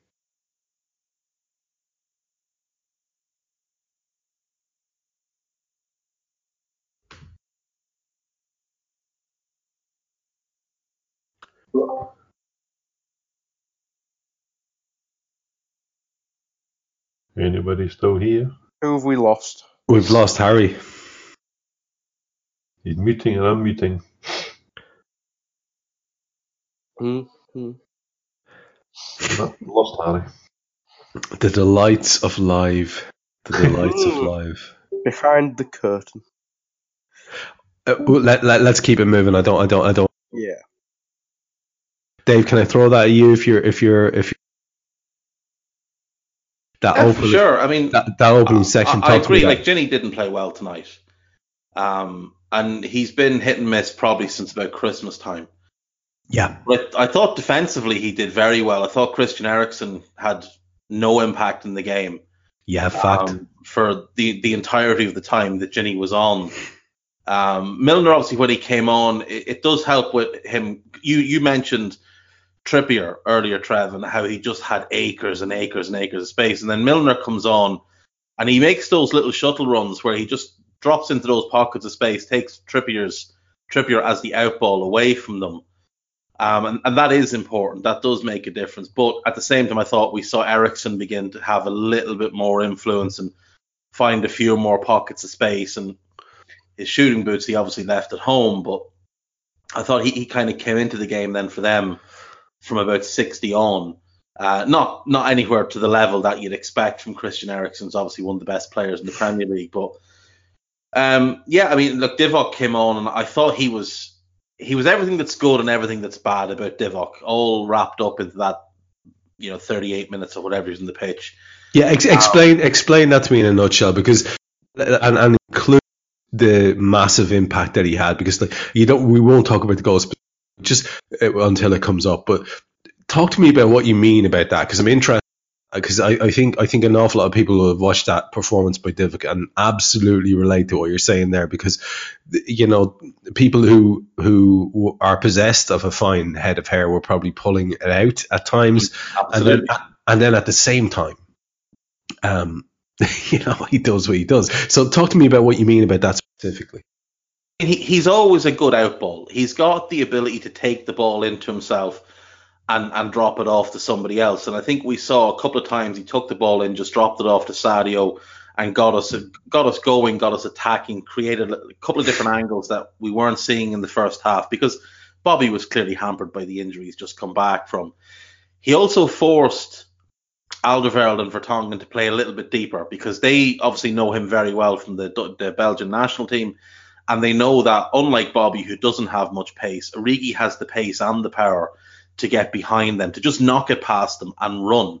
And he tried that once, and he absolutely left Jan Vertonghen standing as if he wasn't there. And if it wasn't for the fact that Danny Rose is one of the quicker fullbacks in world football, Origi was in. Uh, Rose did brilliantly to get back and, and, and cut him off. Yeah. Um, and just his, I suppose it's his confusion and the fact that he doesn't really have a position.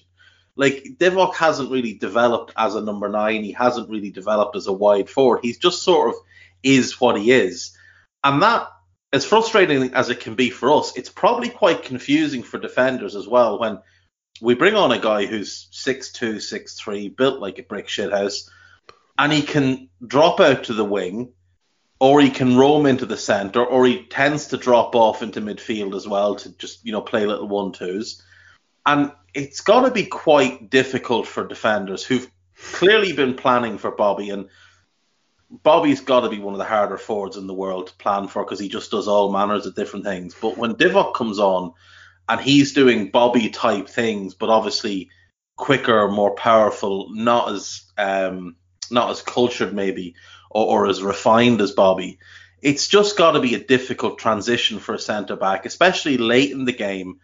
And another factor to take in is is how hot it was out there. I mean, in the second half, apparently the temperature apparently went up which is quite unusual for it to get hotter later in the day. Karl could probably relate to it because we lived in Spain for a number of years. Um, myself and yourself live in in fields in rainy Ireland, Trev. So, I mean, we don't know what the sun is; we just know what rain is. Yeah. Um, but you know, so and obviously then like the, the inability to complete a simple five yard pass to Mo or to slide balls between the centre backs for Mo. Um, that's that's the bad part about Divock is is that often that that end pass, that last little bit of creativity, he just doesn't have it in his locker, and he probably never will. But I mean, he, he gives you everything he has, and you know, as I said earlier, what a what a year this kid's had. I mean, you know, we we loaned him out last year. He had a stinker of a loan spell at Wolfsburg. He had to sit at home and watch his teammates go to the Champions League final. And again, we've often talked about how Daniel Sturridge could have made an impact, but I mean, Divock could have made an impact when, when Mo went off, certainly far more than Adam Lallana did on the night. Lallana had been forced to play out a position and, and just not having kind of the pace to trouble them. Origi, at least with what he has in terms of pace, power, height, you know, the ability to get his shot off could have made a difference. And he has to have known that. And he comes back in the summer. It's all up in the air as to whether he'll stay or he'll go he stays, he doesn't play, he doesn't play, doesn't play, starts getting on the bench, gets a few chances, and and here we are now. He's the first sub on in a Champions League final, and oh, yeah, bad. It, it, doesn't matter because of what happened, you know, in the seventh minute. I'd, I'd add just two things there to, to the players we've just been speaking about, uh, Origi and Wijnaldum after the game, um, they called Origi over, obviously, to speak to him on BT. And, you know, the reporter says to him, he says, You did it again. First thing Origi replies is, We did it. And you can say that that's, you know, lip service and all of them say that sort of thing, but it shows what Origi has been for Liverpool and that he appreciates what he is for Liverpool. You know, it's about supporting the team and doing whatever role is needed of him, and he's there to help, basically, in whatever way he can. I mean, this guy is, I don't even think he reached 700 minutes for the season. Um, and considering the number of important goals that he scored, it, you know, it's quite ridiculous, to be perfectly honest. Um, the other thing is about Wijnaldum, and it kind of shows uh, the way that you need to be careful where you use statistics and how context in statistics is important. Um, in terms of his passing, he was the best midfielder on the pitch tonight. He left with a 100% success rate in his passes. Um, where the real context of the situation comes in, though, is that he made 12 passes in his hour on the pitch, and that and that really shows the lack of control that we had in midfield, and obviously his lack of impact on the game as well. Will, will you? T- will that's you... that though. Loving that's that 12 passes from a midfielder. Tony's loving that one tonight.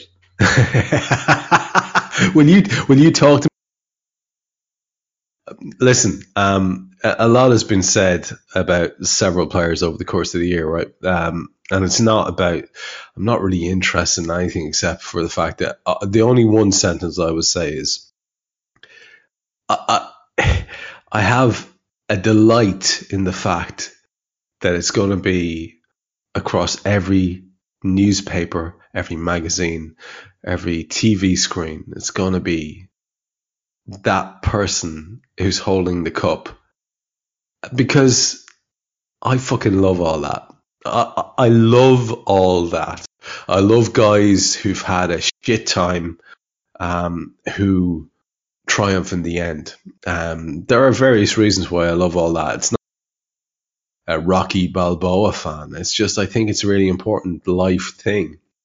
But talk to me about the Liverpool midfield tonight. Talk to me about how it's a real thing that we didn't get a performance from Gini Wijnaldum, which a bit annoying. Uh, how it's a real thing that when James Milner I want your take, Karl, on this because uh, I've had Dave's and I'll go back to him on it. Actually, I'm not going to leave him hanging. I'll go back to him on Milner. But your take on what Milner added, because to me there was a definite difference. I mean, if you look at the match facts, um, he's on on 61. Um, granted, they bring on Moura on 65, uh, but we ended up on 66 with a dangerous Trent cross that went corner. We got nothing from it. Then Milner hits just wide after a lovely little bit of play involving Sadio Mane mainly. Uh, they then have a couple of dangerous crosses on 70. And in the same moment, Sadio's nearly in after Mo breaks away. A incredible delivery from Alisson uh, from his hands. Um, then there's a break by them where Ali, uh, oh, sorry, yeah, Dele Alli has a little bit of a dink which he underhits, and Alisson's able to take it quite easily. And then they end up bringing on Eric Dier for Sissoko, where, which is the sign that the man's finally um, done. Um, within two minutes of that, we have this wonderful moment about uh, from Virgil van Dijk, and I'm going to talk to you about that in a minute. But talk to me about the midfield and the changes that Jurgen Klopp made there, and what you think the impact of those changes was. I think um, with Milner, it was a positive change because we were right. First of all, we made two substitutions really, really quickly, and for Klopp, really, really early, and that was important because the game was not really going in our favour. Let's say we defended well, as we've said earlier on. We had limited their chances, but we weren't on the ball. We weren't in control. We weren't overly impressive. So I was glad we didn't just let the time run away, and we actually sought to change something there. So that's the first thing.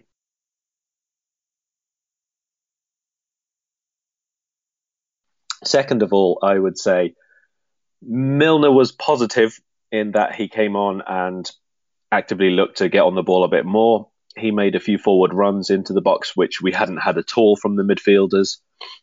Uh, one shot, obviously, he sent just wide. That would have been, you know, a lovely, lovely impact uh, to to come off the bench and score straight away. Also, just before Sissoko went off, I thought Salah, uh, no, not Salah, Mane, I think it was. He could have gone down for another penalty there. Um, yeah, I'm pretty yeah. sure Sissoko went in on the challenge on him. Not really enough was made of that, I didn't think. Um, it was difficult. I think we improved for about five, ten minutes, something like that, uh, in the midfield area after those two subs were made. But as I mentioned earlier, I think it was partly because of Spurs changes as well. I think when they took off, uh, no, when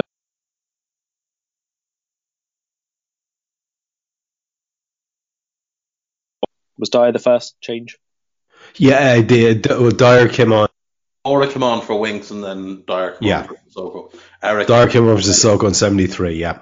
Yeah, so when Moura came on for Winks, they moved Eriksen back into that midfield zone then. I thought we got a bit more space. That worked well for us, and we passed through the centre quite a lot quicker than we had done before. Um, you know, with a bit more, a bit of accuracy as well, which was a nice change from the previous hour. Um, and that was that was good. You know, we we looked to open them up a few more times, and I thought at that point, for about a five, maybe ten minute spell, I thought we were actually just going to get on top of them then and sort of grind grind them down, and they were going to have to see out the game defending for a bit. It didn't go on as long as you know we would have been better for us. I think we wasted quite a few set piece opportunities, which were largely pretty terrible today. I thought. Um, it was just a very, very strange game to try and get control of. I mean, they weren't very, very good, I wouldn't say, but they did dominate large stretches of possession. There was an awful lot of it which just went sideways. Um, I think, as much as anything, Milner was a positive introduction because he gave us more energy and there were quite a few out there who looked really, really tired and really, really just worn out with the with the conditions that were there. Um, just to clarify what Dave said, I, I, did live in Spain for a long time. Um, I didn't live in Madrid. I lived further south. But the first time I played football over there, um, and this is after playing in England for you know a decade or more, uh, I actually played an evening game, my first one over there. And about 20 minutes in, I honestly thought I was going to die. I just couldn't breathe. It was so hot and wet trying to breathe in the air while you're running around that much. It is so, so difficult. So it didn't surprise me at all that they went over there the week beforehand to, to acclimatise a little bit. Um, but it definitely looked like it had a big impact tonight. Yeah, and maybe those little margins materialize for us. And, you know, Dave, as we head into the last section of the game, basically it's the Alisson show. And I think we need to take a moment here because yes, there is a wonderful goal by Divock Origi. We'll, we'll talk about that. It's on 87 minutes. But there's a period of time, I think it happens pretty much in the last, uh, after Virgil, I'll, I'll let you start off with a brilliant moment against Son, but then I want to talk about the other defensive colossus, which is Alisson, um, because he pulls off a double save on 79 minutes. It's not like a classic double save, bang bang. It's a, a long shot by Son that he deals with brilliantly, and then a shot by Moura uh, as it breaks to Moura in. I think there's maybe two passes, and it breaks to Moura, and he has a shot. Um, then Son has a shot at Ali again uh, uh, uh, on 80 minutes. it's a bit of a weak shot, but our man deals with it. Um, they bring on Llorente. Um, we see uh, a Spurs free kick from from Eriksen, which had the shit scared out of me, Dave. And it's brilliantly saved by Alisson. Someone tried to say it was going wide. I don't give a fuck. He saved it beautifully. Uh, they have a little bit of a chance from that corner, but thankfully Son is offside because again, our defense is brilliantly marshaled by Virgil van Dijk, who you're going to start with, hopefully. Um, and then on 85 minutes, uh, we've sort of re-established a little bit of uh, authority with a dangerous Robertson cross to Mo, which leads to a corner. We'll talk about what happens to that with that uh, with Karl in a minute because that's Divock's goal. But talk to me about that dangerous period of the game where are two big new defensive, what we call them? Are they called colossi? Because I did Latin and I still can't tell you for 100% sure. But Colossus number one, Virgil van Dijk, that moment where he just gets his foot in, uh, having outpaced uh, Son is fucking huge. And so many moments from Alisson. And actually, after the goal goes in for so many more moments from Alisson where he just kept highlighting how good he is. These two guys have really been the difference this season, no matter what anyone says, and I want to hear it. Um, I, I, I don't I don't want to hear talk about we've had that guy who are brilliant and uh, attacking and all the rest of it. And it, me this season, my take, Dave, is as simple as this: Fabinho started to play as a defensive midfielder. We needed that.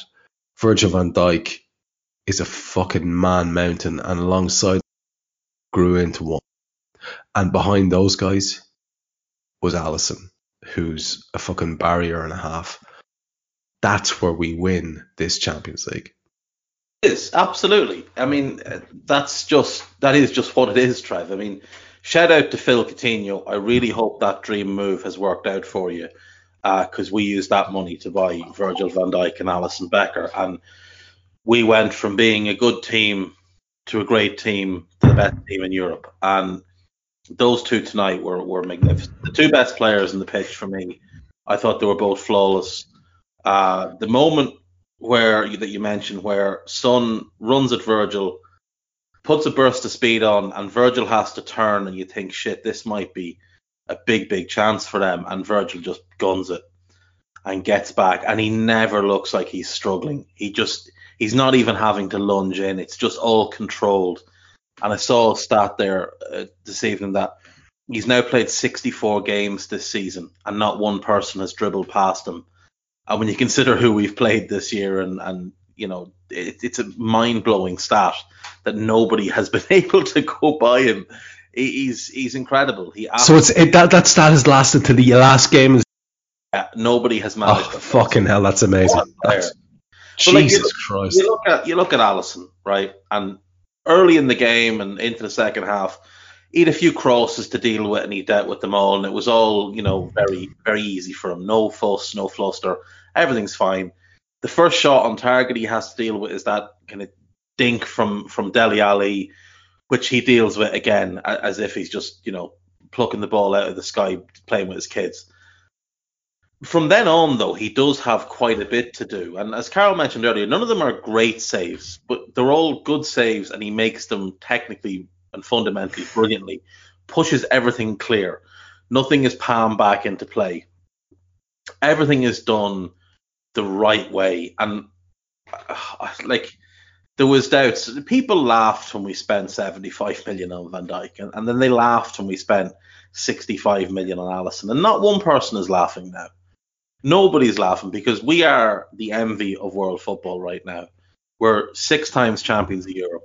We're the best team in Europe. We've got the best centre back in the world. We may well have the best goalkeeper in the world.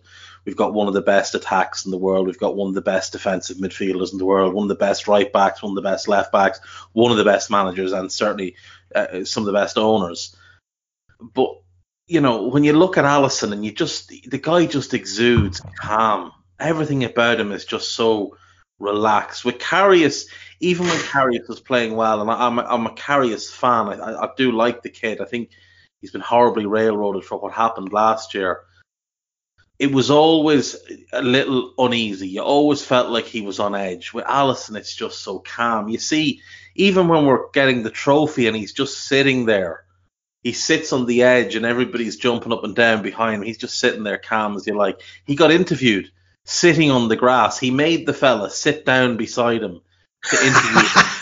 He didn't even stand up. He just like, well, I'm sitting here, so you can Yeah. stand there and look like a fool, or you can sit down here with me and we can relax because it's all over now. And like these guys have turned down countless other offers and countless other moves, more money, you know, bigger clubs. Real Madrid wanted Alisson. These guys turned them down. City, Chelsea, whoever, turned them all down to come to Liverpool.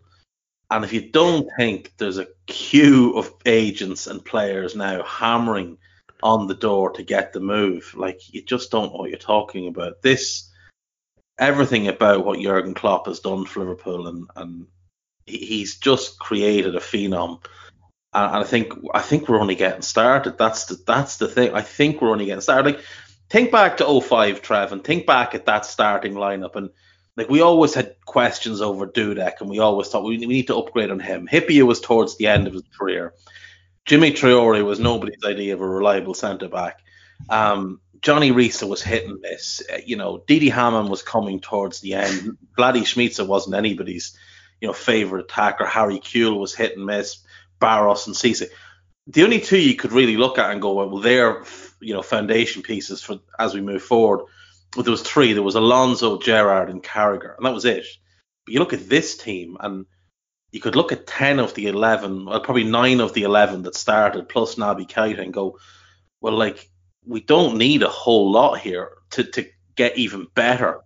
We're going to get better just by these players continuing to develop and hit their primes, and as we bring in one or two more, the one or two who started tonight, they become squad players, and our bench is even stronger. And Hari mentioned earlier, look back at some of the teams when Klopp that we, we fielded when Klopp first took over. Look back the previous year at some of the benches that Brendan Rodgers put out in the Champions League, and look at what we could potentially have next. I mean, I just I cannot get over how far this club has come in such a short period of time. I, I don't know that I've ever seen a transition like this. Look at the bench Yeah. of Klopp's first game, and that was against Tottenham. Yeah, th- th- exa- there you go. There's the perfect way to frame it. Our first game was away to them. The bench was absolutely horrendous. Adam Bogdan, Kolo Toure, Connor Randall, Joe Allen, Jordan Ibe, João Carlos Teixeira, Jerome Sinclair. I mean, Joe Allen's the best player on that bench, and And he plays in the Championship. yeah, it, with all due respect to him, he, he you know he plays in the championship.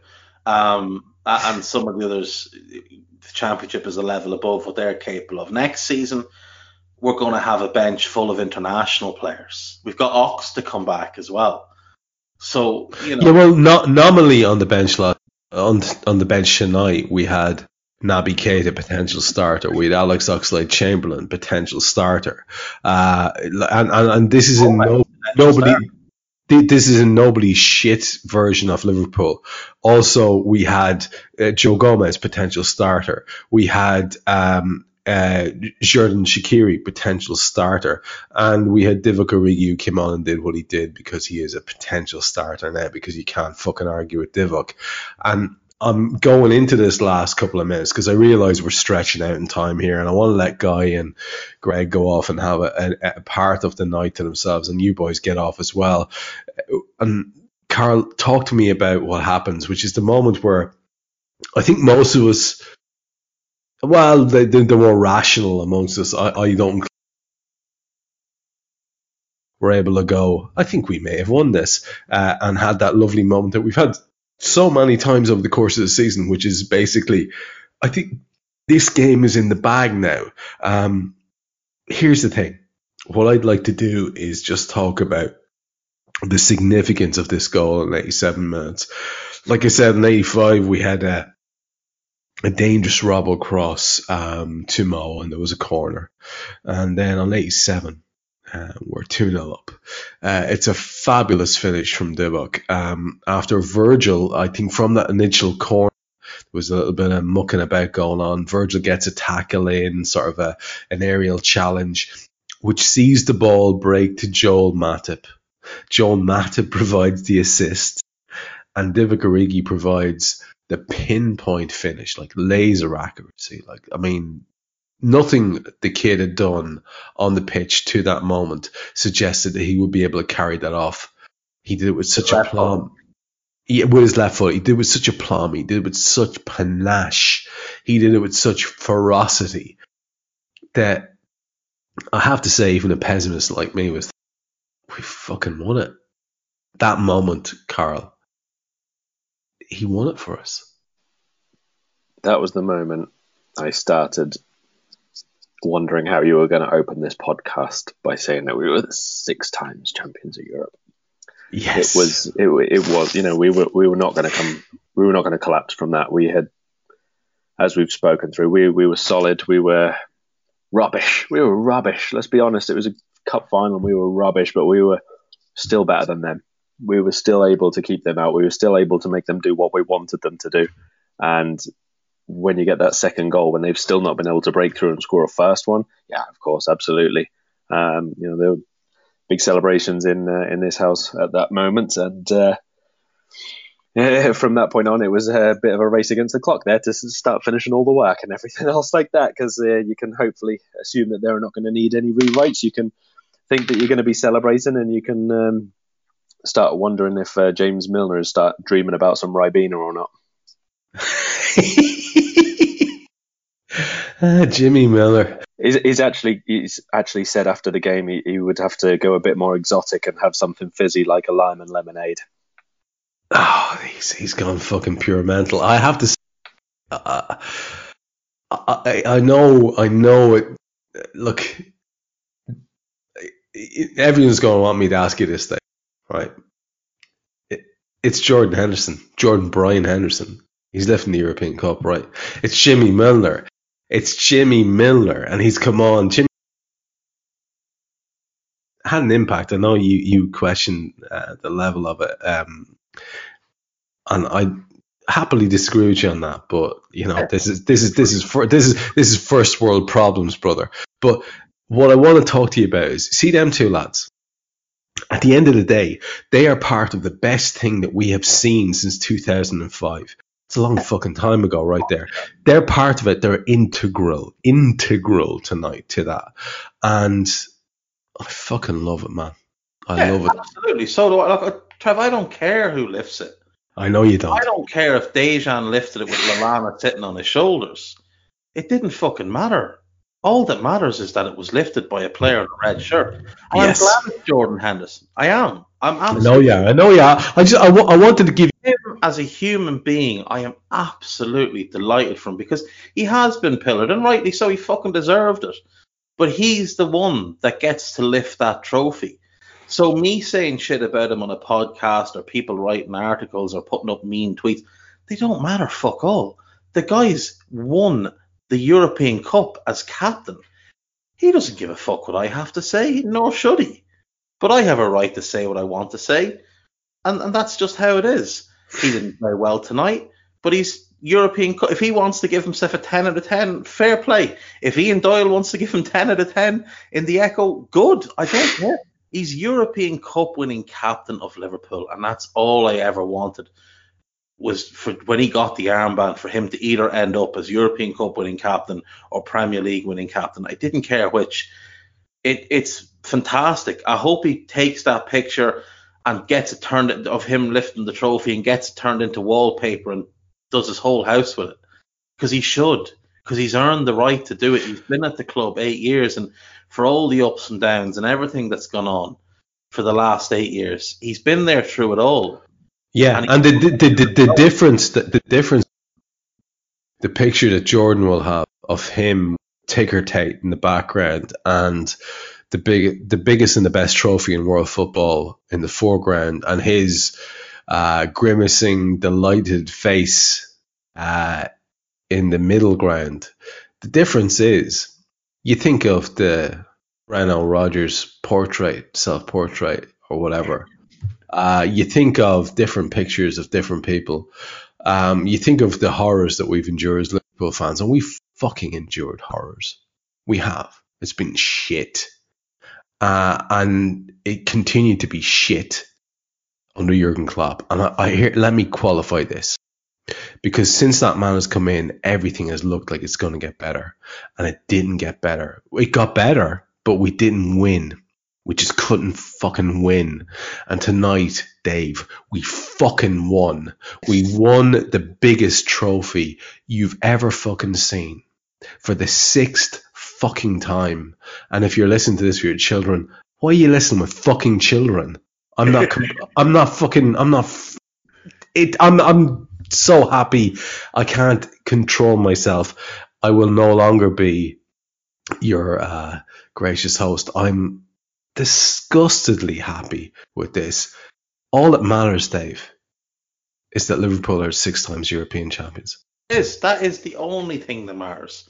It's the only thing that has ever mattered.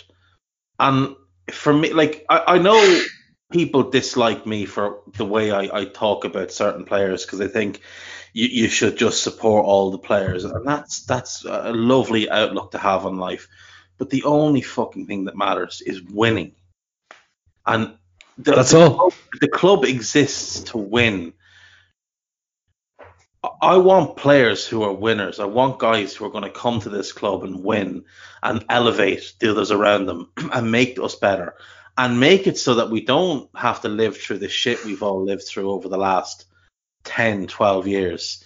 Um, you know, I want winners and, and I, I won't be told otherwise that when someone's not good enough, I'm not allowed to say it. I will continue to do it. But every one of them lads tonight is a European Cup winner. And it's it's brilliant to look at a squad and see Simon Mignolet so happy. Fella's barely been involved this year, but what a what a squad player he has been. The impact he's had. To see Alberto Moreno showing as much passion as anybody. He he didn't feature in the Champions League, I, I don't think at all. You've got you know lads there like Sadio who played almost every minute, and he's shown just as much passion. He's just as happy as they are. The likes of Rian Brewster, uh, Caoimhín Kelleher, shout out to to the Irishman in the squad. This is everything for them. This is the greatest moment of their career. Some of them may never get back to this level, but I'd bet everything I have that for the rest of them, I think this is just the beginning. Can I just say as well, right, as a fella who's seen um, as a, you know, raw amateur dope who just wanted to be involved. Uh, Dave just used a phrase there, right? For what it's worth, it's like we're not exactly talking uh, professional uh, excellence here, but this is the greatest moment of my career, right here. right now with you people. That's it. The greatest moment of my podcast right here. And it like at this stage it is a fucking career, whether you like it or not. I've been trying to do it for ages. Finally got to do it.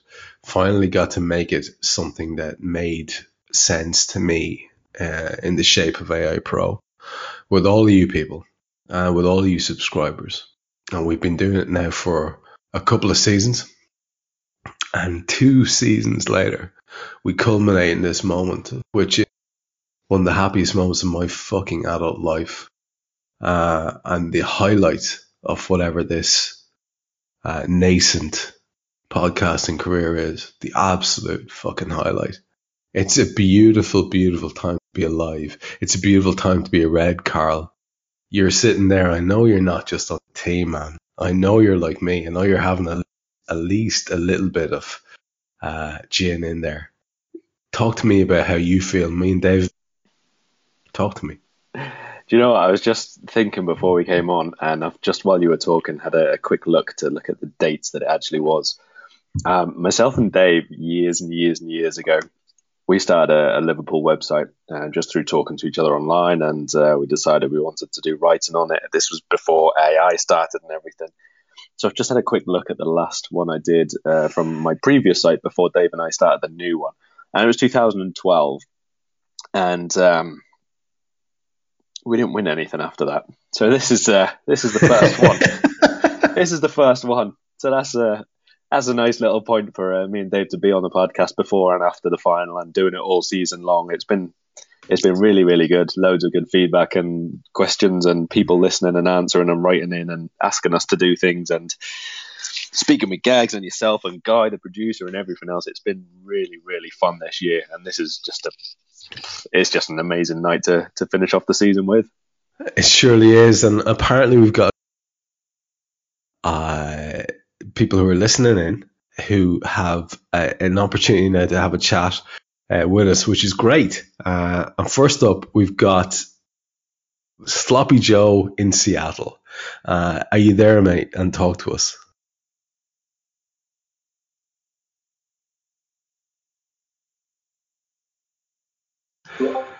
Oh dear.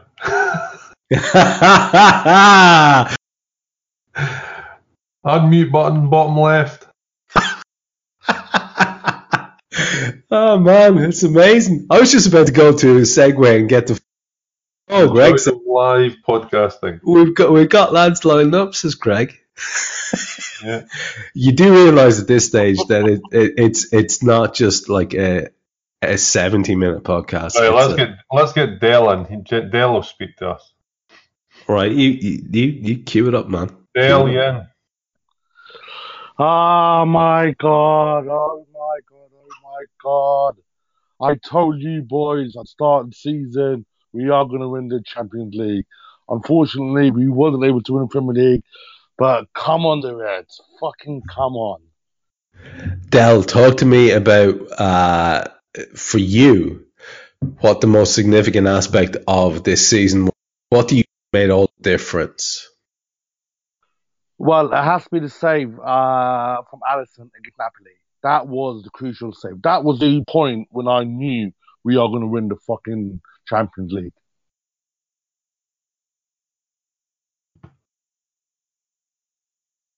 Yeah, Alisson save was quite. Yeah, which Alisson save though? Napoli. Yeah. Napoli. Yeah, well, well, well. He, he said no. That is that is an amazing save, right? Yeah, the one at home at Anfield on the 93rd minute. Um, I went absolutely fucking bananas. Um, and it was at that point I knew. I just knew number six was on his way back to Melwood. Well, do you know what, Dell? I wish I'd had your faith a lot. It's really difficult, isn't it, Dell, to not believe in this team? They they they take all the boxes. It's hard to see a weakness, right? Listen, all I'm saying to you guys is you guys need to have faith in what I'm saying. Season, mark my words, mark my fucking words. We are winning all four fucking trophies. We are going for the quadruple. Trust me on this. Oh dear. Dale's, Dale- Dale's talking pish again. Well, w- the main thing is that we need to we need to mark Dell's words because you know it, the, the dude's got it sorted, and if only we'd let this is going to happen today, and next season we're going to get four trophies. like I don't know about you, but I'm quite excited about that. Uh, apparently, Mr. Hendricks had to head off because of uh, signal issues. I'm taking this as a sign because now we've lost Hari and now we've lost Dave.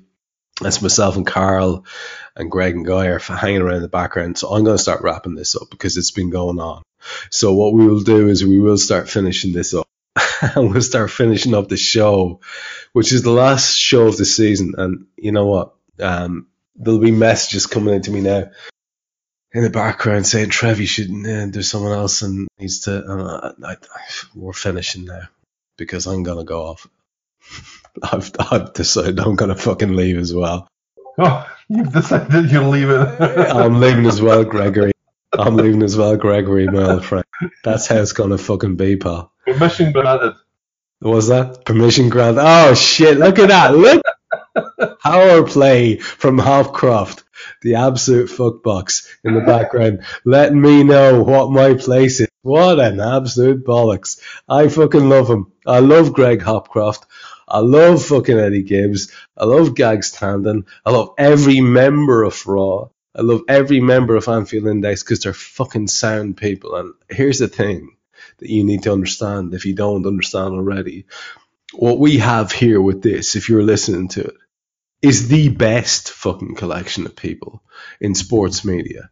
In is the best collection of fucking shows. Like I mean, fucking talk to people about it. Let them know about it. This is amazing what we have here. Some of the shows I've heard on this channel are some of the best shows I've ever heard. And I listen to podcasts pretty much all my life pretty much every fucking hour that I have to spare, I listen to podcasts. This is good, folks. But let me tell you, we're going to finish it up.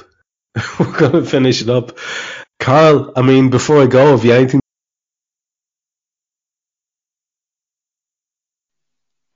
Sorry, have I anything? What?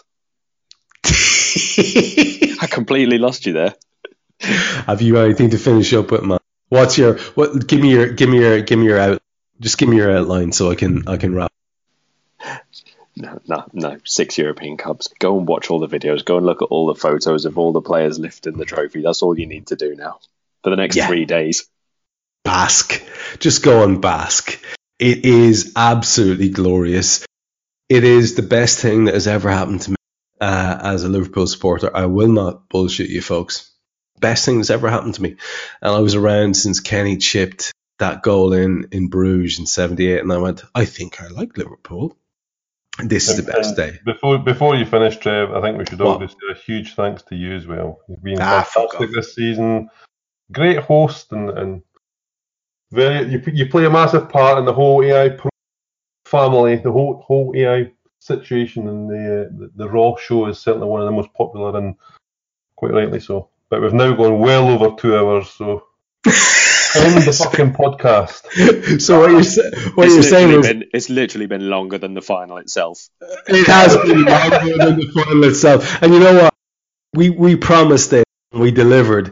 So yet again, AI Pro do. We will leave it at that for this episode of Raw, this final episode of this season of Raw, which sees the Reds finish as the six times champions of fucking wow.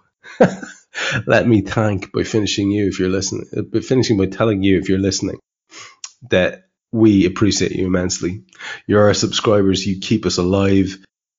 Imagine what we're going to do. Imagine what we're going to do. And if you're lurking in the background, will you get on the fucking train? What is this going to be like? I don't even, I can't even imagine. It's going to be amazing. I've been Trev Downey until I speak to you again. Be kind to your fellow Reds. They're six times champions of Europe. And stay safe out there.